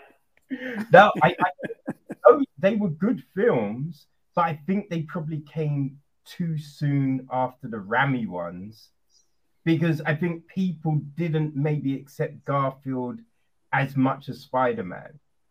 Yeah, uh, I- I don't want to digress into into Spidey and, and all that, but but by, by the way, it's Sam Raimi, just so you know, in case you ever talk to him. It's Raimi, not Rami. Uh, yeah, a lot of people didn't accept Andrew Garfield. I had a problem with him. He's a really good actor, as you and I have discussed, Charles, but he's not the, the comic book Peter Parker. Just Peter Parker isn't this cool cat, and you know, t- he was just so he was like the Fonz. Tobey, you know, uh, Tobey Maguire. Well, he was. He was like the Fonz to me. Tobey Maguire had that captured that nerdy thing, and and uh, and definitely, you know, uh, Holland, Tom, Tom Holland. Tom really- Holland. I mean, he- he's he may be the best.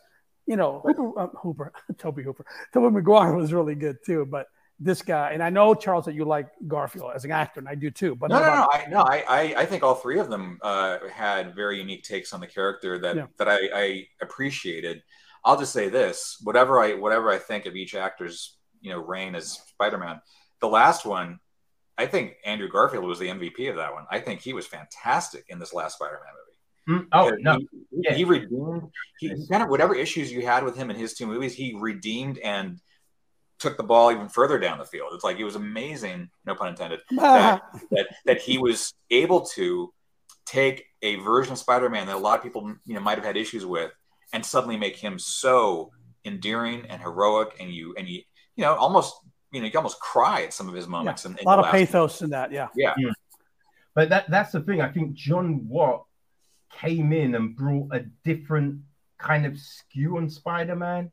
Like he kind of reinvented that story a little bit and that that part of the universe. So I think you d- depending on you the mean that part of the multiverse? uh, well, yes, yeah. Come on, yeah, Charlie. Come on, Charlie. Depending on the, the the director and the scope they're given, I think comic books could do what horror does. But I think you're right. Horror has probably that that bigger playing field to be able to mess around and, and bring us these really crazy reinvent. Yeah, But but the thing is, like you can with with comic book movies, you kind of need a brand name comic book character for the most part. Occasionally, you get something like RoboCop that's not based on a comic book character, but uh, an existing comic book IP, but is still obviously influenced by comic books. Mhm. And yet, RoboCop is amazing and like this beautifully self-contained universe and character and all that. That's a rarity with comic book films. Usually, you need someone that you've already read in comic books or has been in previous movies or animation or whatever. Horror, you can roll out any number of new characters and and and get a fair chance, get a fair shot with the audience. You can have a new slasher with a new mask and a new weapon or whatever it is, but you can keep doing that. And it's embraced if it's a good movie and it's a good good concept and it's compellingly made. People will buy into it. It doesn't need to be Jason or Michael Myers or Freddy Krueger again. Mm-hmm. It can mm-hmm. be you know Mr. X or whatever, and he comes in with his thing and or her, her thing, and you think, oh wow, there's a new character, and I'll, I'll embrace it. Whereas in comic book movies, you kind of need to be a, previously established character for the most part, I, I believe.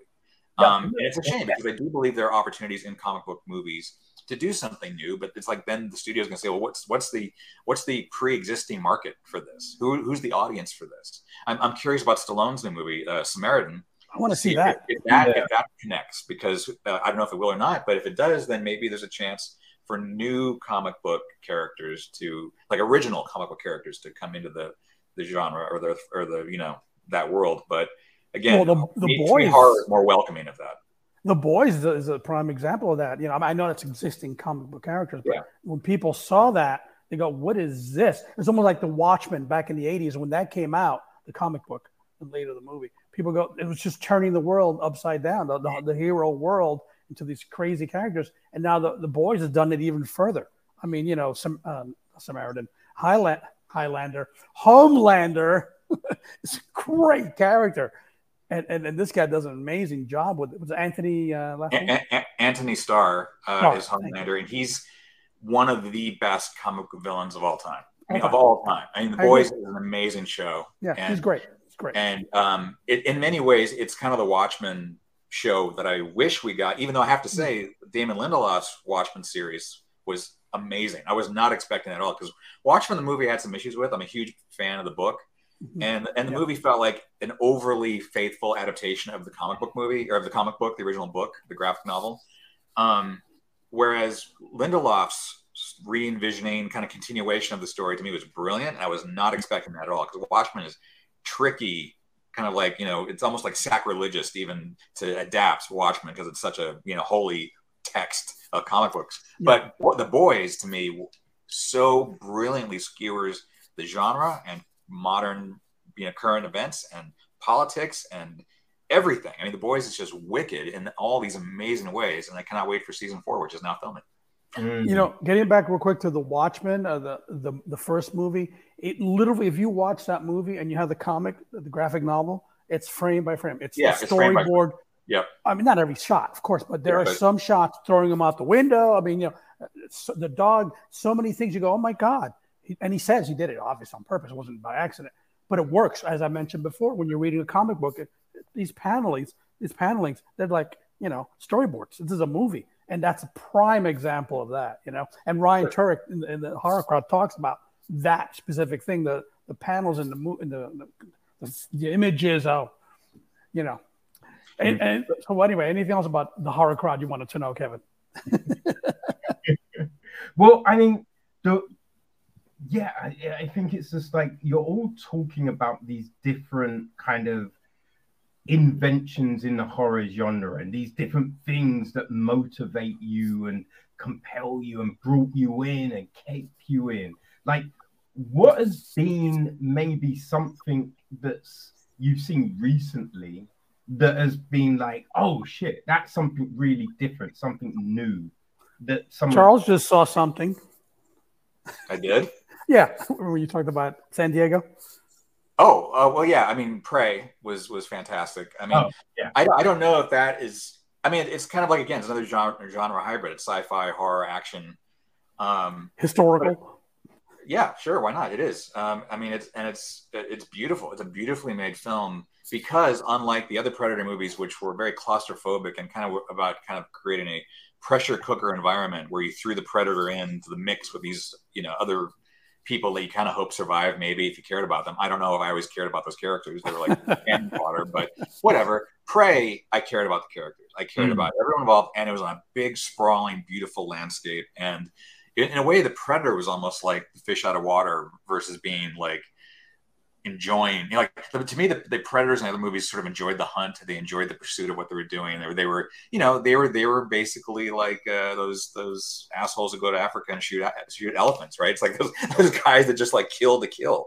This new Predator was different to me. This this new Predator was like a serial killer. Like this guy was coming to just enjoy the, the bloodlust of taking down his prey, and and, and found formidable, you know, um, characters that were survivors that knew how to survive on off the land. So anyway, Prey, I thought Prey was really beautifully made and a, and a beautiful reinvention of a of kind of a stale franchise, like a franchise Oh. that had potential but kind of like went flat for a while. And Mm. now I think the Predator movies could be totally be reborn and, and continue on with this new sort of idea of throw a Predator in a different time period, a different scenario, a different this, a different that. Medieval Uh, times. and it can work. What's that? Medieval times. Medieval times. I mean, knights. everyone's talking about this should be like a a, a shogun, kind Shogun. of like, you know, kind of Great. feudal Samurai. Japan story. Samurai. Like that would be great. yeah, that would be fa- like Civil War. they- You know, there's there's so many times that yes, you could just so many eras in history. The Egyptians, you, you, the Mayans, like Predator, would just be incredible. Yeah. With with me, as far as a, a favorite recent movie, it's not as recent as Prey, but it's Hereditary. Ari Aster Aster's uh, Hereditary. To me, I think he he just turned the psychological family family drama horror uh, genre on its head. Uh, and that's very personal to me because the horror of, as I mentioned before, with burnt offerings and Oliver Reed and his son in the pool is like, what's more horrifying than you think your dad's about to drown you and his eyes like this, you know? And then with, you know, with, with hereditary, you know, the, the father and the mother and, and the kid and, and the sister, it's terrifying. It's horrifying. So that one really affected me. I think he's an incredible filmmaker, and you know. Yeah, and uh, and Get Out. We talked about Get Out. I yeah, think was yeah. really right. terrific, and uh, again, sort of a, a, breath of fresh air in terms of yeah. genre filmmaking, and and just the idea that it doesn't have to be bloody. It can be it can be psychologically sure. terrible. Oh yeah, yeah. You know, I love those. Um, love those. Yeah yeah, us us I thought was was great, but I, I think the problem I had with us it wasn't with the film, but it was with the trailer because I, I saw the trailer after the film and I thought it it stepped too closely to this big moment in the film, which you if you don't that happens all the time. yeah, I, yeah, I that. I mean, Charles, what, what you know, when you're you've got a film and then you need a trailer, right? What what do you think about the way trailers are cut? There's you know, oftentimes there is so much given away in a trailer. Yeah. Mm-hmm. Well, you know, there's this idea that that spoiling the film with a trailer is a is a recent thing. You go back to trailers from the 70s and 80s, and some of them give up the whole movie. I mean, like, I mean, completely give up the whole movie. and um, you know, I think th- there are people at the studio and the marketing departments and all that that feel like, what good is us making this film if people don't show up to see it? And if giving yeah. away some of the secrets of the film get those people into the theater, then we got we got the money. You know, we got the, the ticket sales, and suddenly we're we're you know in the black and everything's great. I uh, I approach it from a point of view of like, look, I don't want to be spoiled. I don't want to see anything in the trailer that, that ruins the surprise of the movie. But I they're preaching to the choir with me. I'm going to go see the movie. If they if look at those early trailers for the the original The Exorcist, where it's literally just the logo and then some like kind of flashes of faces and things, gives away nothing, tells you mm-hmm. virtually nothing about the story. Mm-hmm. But you see that and you think oh, that trailer is terrifying. I'm going to go see this movie. I don't know what it's about. I don't don't know what's going to happen. Like I wish those trailers could still exist, uh, but they can't. They just can't. Um, yeah, and, and, and Alien, they don't give away the alien at all in the trailer. Well, that's true. That's true. Um, yeah, that, then in the trailer, the, the, the, the second. I'm sorry, Ruben. I couldn't hear you. What? Sorry. No, I'm saying in, in, in, the first one. That's what I was talking about. You, you, don't see the alien. That's why it was such a shock when you see it in the movie. Yeah. Yeah. Um, yeah. No, I, I, think that the less you show, the better. Uh, I just don't know if we live in that world anymore. I, I feel like we, you know, every studio person is basically, you know, fighting to protect their job. And if a movie comes out and it tanks and everyone looks at you as the one who didn't sell the movie hard enough, you're going to wonder, why didn't I show the alien or the shark or the this or the that?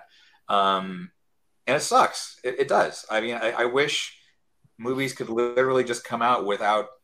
I mean, there, there's there's an art to trailers where you can get across the idea and the feeling and the vibe and hints of it uh, without going into spoiler territory. Um, but it's it's very difficult, especially when your film is all about a spoiler. Mm-hmm. You know, when it's all about a conceptual mystery or a secret that gets revealed in the film. People just don't care anymore. If you say we've got this great thing in this box that we're going to reveal in the movie, they don't care. It's like I mean, literally, the poster for Gremlins, right? Was was uh, you know the the, the shoebox with the, mm-hmm. the little paws of the gremlin of, of mm-hmm. Gizmo coming out. And it's like yeah back in the 80s that that sold plenty. That was great. Like that's all you needed. Now it'd be like literally the full gremlin out on display. Sure. And, you know you know with like you know sparklers and fireworks and the american flag behind them and all. It'd be like this ridiculous oversell of, of the movie you know? But i don't know man it's like, it's that uh, uh, yesterday last night Ruben, i was up till like three in the morning zooming with friends talking about what's wrong with movies today ah. i wish we could have recorded it because it was this like far ranging conversation about is film dead? You know, like literally, is the art form dead or dying? Is there like only 10 or 20 years left? And it's easy enough for us to say, no, it'll live forever. And I'm, I'm thinking, man, I'm not forever. in, this, in this age of TikTok and TikTok attention spans, I don't know. I really don't know. Sorry to go dark, but it, it, it was kind of it was a scary conversation last night. I thought what Netflix did, I think it was, oh, was it? I think it was 2020 with Fear Street, where they brought all three films out in the space of I think it was like nine days. I thought that was really interesting. Yeah, the different timelines.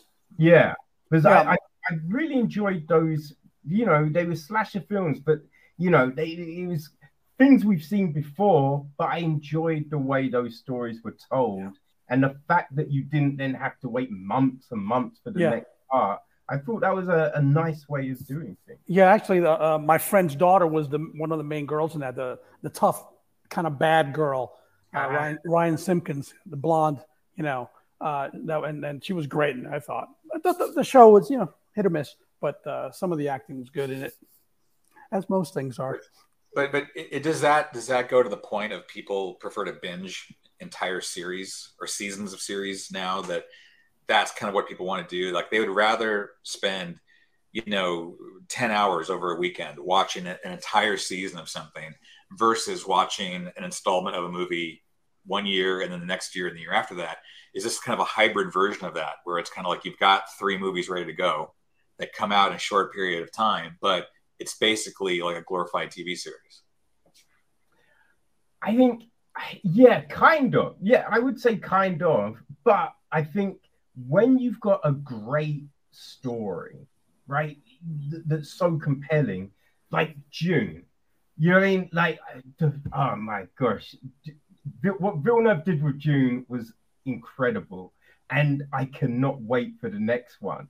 I'm a bit irritated. I go wait two years but I just I'm I'm ready to go. I'm ready to go for the next one. And I imagine how irritated you would be if the first film tanked and it oh. said Dune Part One, and you're like, wait, what? There, there wasn't. there's no part two now. I yeah, I thought they were filming them back to back, and then when I heard, oh no, they filmed the first one, and it and it's and it wasn't even if it's a success, it had to make that certain level of money to get. Great and I was just like, oh my god you know, this needs to work because it'd be so irritating just to get part one and then that's it.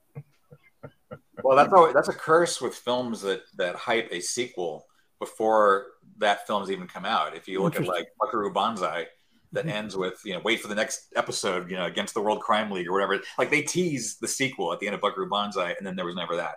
Um, Young Sherlock Holmes teased the continuing mm-hmm. story post credit. Mm-hmm. That never happened. Remo Williams, The Adventure Begins, and end. you know, it's like, you know, it's like they and whenever, whenever you tee up a sequel with your first film, you're you're in really dangerous territory. So Dune was pretty ballsy to come out with Dune Part One right out of the gate, but they did, and then it paid off. Mm, mm. Now, is there anything that you would really want to see in Come to Horror, or someone you know try? You mean it like an existing IP, or what do you mean something? No, just like an, an idea. An idea wise. Gosh, I mean, a, a lot. I mean, if, if it's a good idea, I'm sure not going to tell you. Yeah, yeah, that's right, Kevin. And I don't appreciate you trying to get that out of us like that. um, yeah, I mean, there's so many. I mean, again, going back to Hereditary, go Prey. This new ideas are always malignant. That's you know out there too. It's, always happening, these new ideas. And so for me to say, oh, we need one more about, you know, this glass, you know, levitating and killing people, you know, I don't know. Come on, Charlie, it's a good idea. Is, did you say a glass? Okay. Yes. okay. Thank you very much. Um, know, there's a filmmaker. There's a filmmaker who I wish would do a horror feature, and that's Chris Cunningham. Well, I don't know if you you know him, but he directed um, a couple of music videos for Aphex Twin, like "Come to Daddy," which got banned on MTV because it was so scary. Um, oh. He's done it. He's done it. He did a uh, Madonna video, Frozen. Um, That's scary. Yeah, no, look look up Chris Cunningham. That okay. guy is amazingly talented. He's a hmm. genius. He was actually a uh, he was one of the the creature crew on Alien Three. He was working oh. under a different name than uh, Chris Halls, but also a very sweet guy. I met him, really nice guy. Um, but he's a genius, that guy, and and creates terrifying, nightmarish visuals and edits and sound. The way he melds all that together, I really wish he would make a feature. I don't even know what he's doing now. I, I feel like he's kind of just disappeared into some like amazing. I hope, I hopefully amazing rabbit hole where he's doing something incredible that will he'll surprise us with one day. But that is the one filmmaker I think horror could desperately use because he's he's an incredibly powerful creative force um, and does so much on his own. He did that um, Bjork video, uh, "All Is Full of Love" with the two robots. I love you know? that video.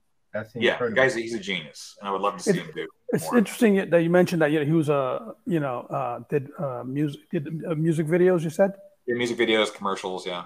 I mean, you know, like you obviously, you know, Tony and Ridley Scott, you know, they came out of that. So did Michael Bay, you know, and didn't want to mention them in the same sentence, but there it is. And there's so many different ways you can come as a writer. I know so many screenwriters who became directors, obviously, actors who became directors, and, and you know, they come from, they bring in this different thing with uh, actor director. They really know how to handle an actor and have that shorthand and so forth. Specifically, I'm thinking of like Adam Robitel, who's part of the horror crowd. He was an actor for a long time, and he was like, you know, ready to give up and this and that, and he, you know, done some things and then he he he wanted he pitched he wanted to do you know uh insidious 4 he'd done uh taken deborah logan already but he wanted to do this you know take this big step. So that the luckily the people uh, uh blumhouse knew of taking deborah logan but they still had a list. So you had to like surpass that list. And he brought in a storyboard guy with his last $2000 and and got got a whole pitch going and presented and he got insidious 4 uh, the last key. And and he was an actor who just happened to you know say I'm, I'm going this way now. I'm gonna i'm gonna become this director. And that happens with screenwriters and, and so forth you know like sean keller now who's a screenwriter. He's now he's he's venturing into directing did his first short or second short. And i think his first short directing short. You know people just come at from all angles whether you know music videos writing acting whatever it is. I i love that that happens. Mm. I thought that was a, a great part of the documentary when he was talking about, you know, yeah. getting Insidious 4 because right. and this was a this is an interesting thing that I've seen because you know trying when I recorded a review for this and you know you, you're looking for information right to make sure you've got all the cast list and all of that. And I saw someone say that oh it, it, the, the documentary doesn't teach you anything and I'm just a, and I was a bit like firstly not every documentary needs to teach you anything but when you listen to the conversations, right, you have these moments when, like Adam's talking, yeah, I took the last two thousand dollars out the bank and mm. I created this. I mean, that's teaching you something. that's very inspirational and very much a teaching moment for me There's great. a lot of people that say they want something, but then they're not willing to, you know, commit on themselves to put everything behind themselves to go. This is what I want. This is how far I'm prepared to go. And the fact that he did that, right, got a storyboard, went in, showed them everything, that got him the gig, right? Mhm. And that doesn't tell you something, Sure. I don't know what you're doing. Yeah, prepare, be prepared. You know, when opportunity knocks, it's an old cliche, but you, you got to be prepared. And uh, and real quick to address what you said that critic said about it doesn't teach you. Not only does that moment teach you, but I also didn't want to go in there and have this be a tutorial of filmmaking. You know, that that wasn't. I, I had like even more stuff about filmmaking, and I kind of trimmed it out. I, I wanted to be more what people can find the film accessible. You know, find the horror crowd accessible, and and it could relate to not just diehard horror fans or even horror filmmakers, but just the average person who's Mm. watching this. As I, as I was talking about the other day, you know, the film was in over 40 festivals, a third of those were not horror festivals. They were regular, you know, generic festivals. And, and it also won awards against features that weren't horror. And then this one beat it.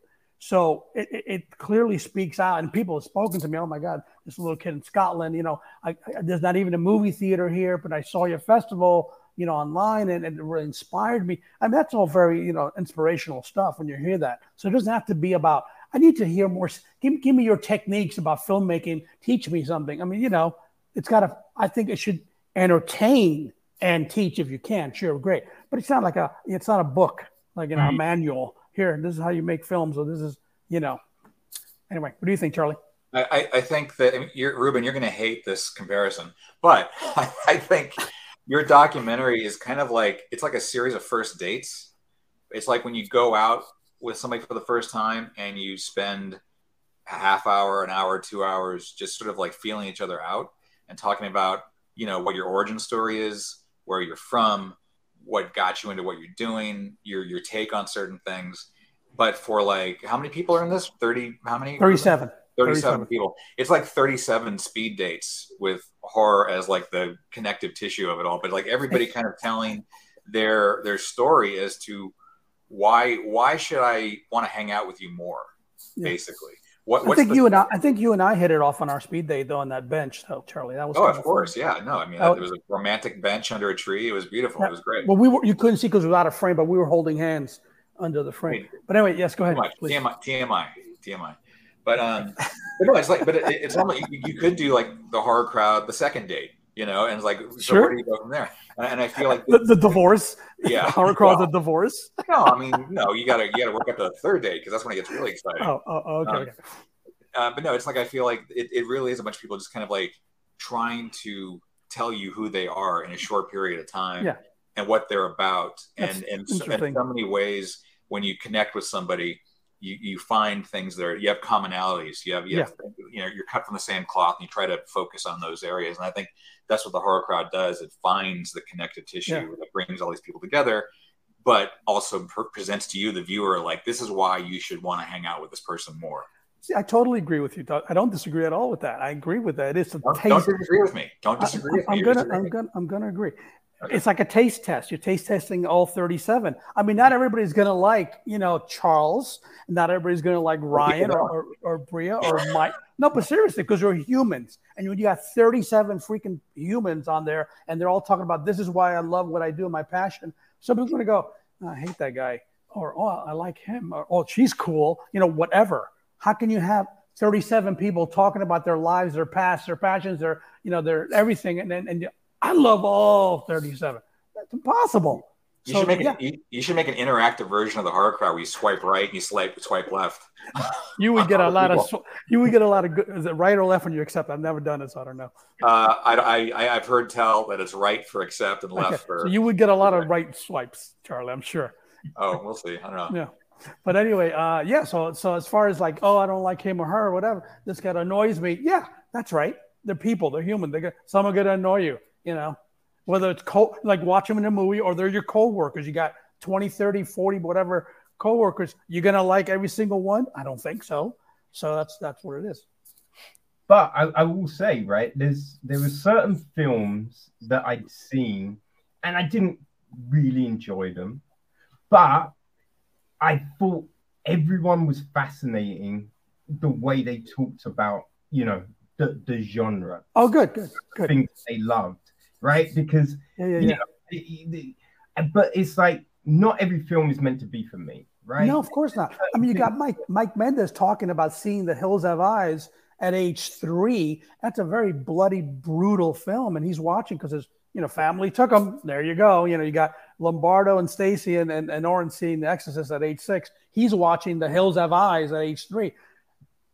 You know, it's, it's different, but not everybody likes the, the Hills Have Eyes. You know, and, and or, or or or Alien. I mean, God forbid but you know, or The Shining, or whatever. Not everybody's gonna like it, or The Night of the Living Dead. I don't like that. It's black and white. No, no, literally. You know, so um, of course that's great that you you, you though can enjoy maybe not the, the movies they're talking about, but how they're talking about them. You know? Yeah, it's, it's the passion, yeah, right? Because Yeah. everyone had that passion. You know, mm-hmm. everyone from a different background, they're coming at things in a different way, but they all have the same yeah, And I think that's what's great.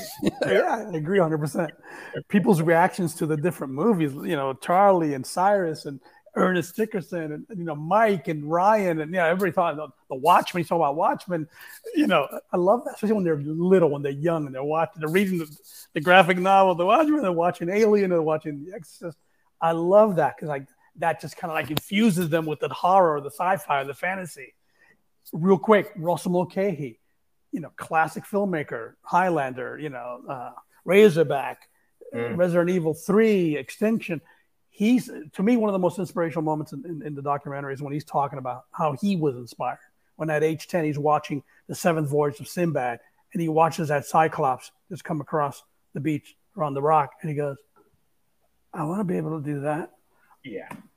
every time I see that, even when I watch after you know fifty something times, I go, oh my god, yes! And and how many kids out there at age 7, 10, 12, whatever, are watching horror movie, sci-fi, whatever it is, and saying, yeah, yeah, I want to do that.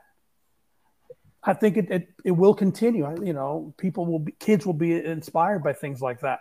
So yeah, Oh, Yeah, no, I, I did really like those mentions of the Ray Hassel, Ray. Uh, I can't pronounce his name. Ray Harryhausen, Yes, I because I love Charles de la Zurica. He'll never forget. okay, Ruben, I can't pronounce names. It's okay. It's it's okay. No, no, you're doing great. But he'll never forget your name now, Charlie. so, I'm sorry, you were saying, yeah, the- Ray Yeah, no, it, it's just you know, Clash of the Titans, Oh yeah, the sure. Sinbad film, Sinbad, sure. Yeah. the Argonauts. I love those films so much. Jason and the Argonauts. Well, Yeah. Ryan Turek talks about Jason and the Argonauts. Yeah, that's a great one too. Mm. Yeah. those, those mentions and like connecting that Yeah. with you know that. Oh man, I love That's that. well, that's the crux of the movie. right? Ray, uh, Ryan Turek talks about Jason and the Argonauts, how his dad had the play set Yes. of Jason and the Argonauts. You know, when you move Jason around in a thing, and he goes, and that that inspired him. One of the things besides comics and other things. I Mm. just thought, yes, I I love Jason and the Argonauts and all the Sinbads and all that. But yeah, uh, they each had their thing. They each, they each went in a different way. Darren Bousman talks about, yeah, I had these little books of the Mummy and Dracula, and he's holding them up. I've had them since eighth grade and taking them with me. And Mike goes, oh yeah, my Dracula figure, action figure, and I got the Wolf Wolfman too. You know, I just think that that stuff is fantastic. Seen to the Yeah. minds of these kids who became these people, these filmmakers, these artists. Very, I think, is very inspirational.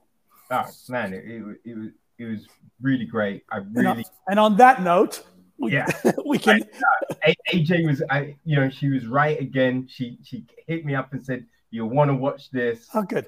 and good, uh, good. yeah, she was not wrong. So Oh, I'm glad to hear. I'm really happy to, to hear that. And I just want to, to the audience out there, one last reminder: you can pre-order the Horror Crowd today on iTunes and Apple TV. It'll, it it premieres next week, week from today. But get it now; you get that discount price. That's a pretty good discount. So It's like sixty percent.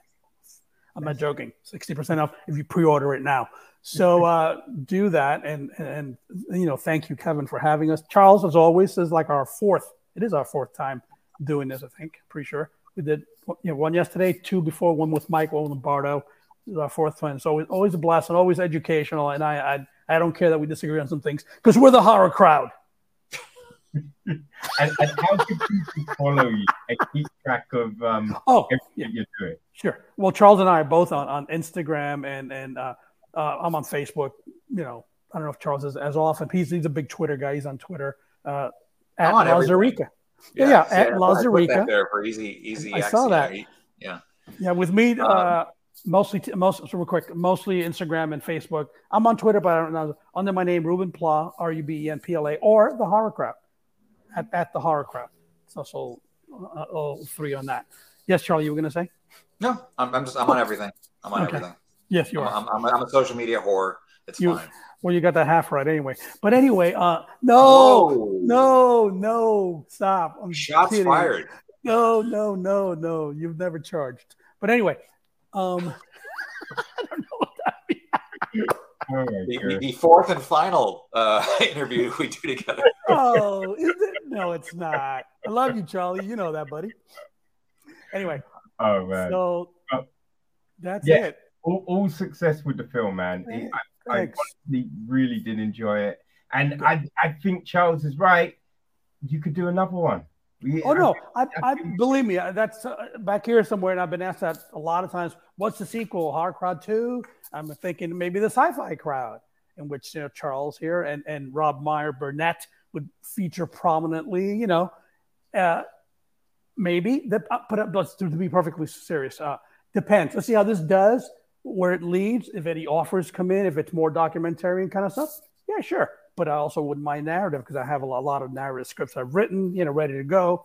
So let's see where it goes. Let's see, uh, you know, where it leads. So I don't want to commit to anything. outstanding, outstanding. Cool. Well, gentlemen, again, thank you very much. I really appreciate the time. It's been great talking with you. It's been great talking to you, Kevin. Thank you so much, and thank you, Thank Charlie. you, Kevin. Thank you, All right. Ruben. All the See you success. All later. right. All right. Okay. Take care. Bye bye. Bye, Bye-bye. everybody.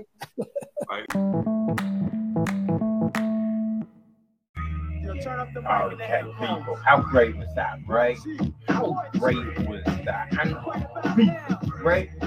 I look, if I don't like something, I'm, I'm not going to like refuse how much I enjoyed it, right? So if I sit here and honestly be like, yo, I felt shit out of that right? Really did. Now, there's things which maybe I don't do right? But I'm always I try to be respectful, especially when I'm talking to Callum. I ain't, but the, horror crowd is really fantastic, right? And you know, Ruben and Charles was so great and gracious. So people, all the links are up in the episode information, right? And you know, because right, if you order it, there's a discount. That's why I'm bringing it a week early. Normally I drop it just before, but I'm bringing it early so you can benefit from that discount, people.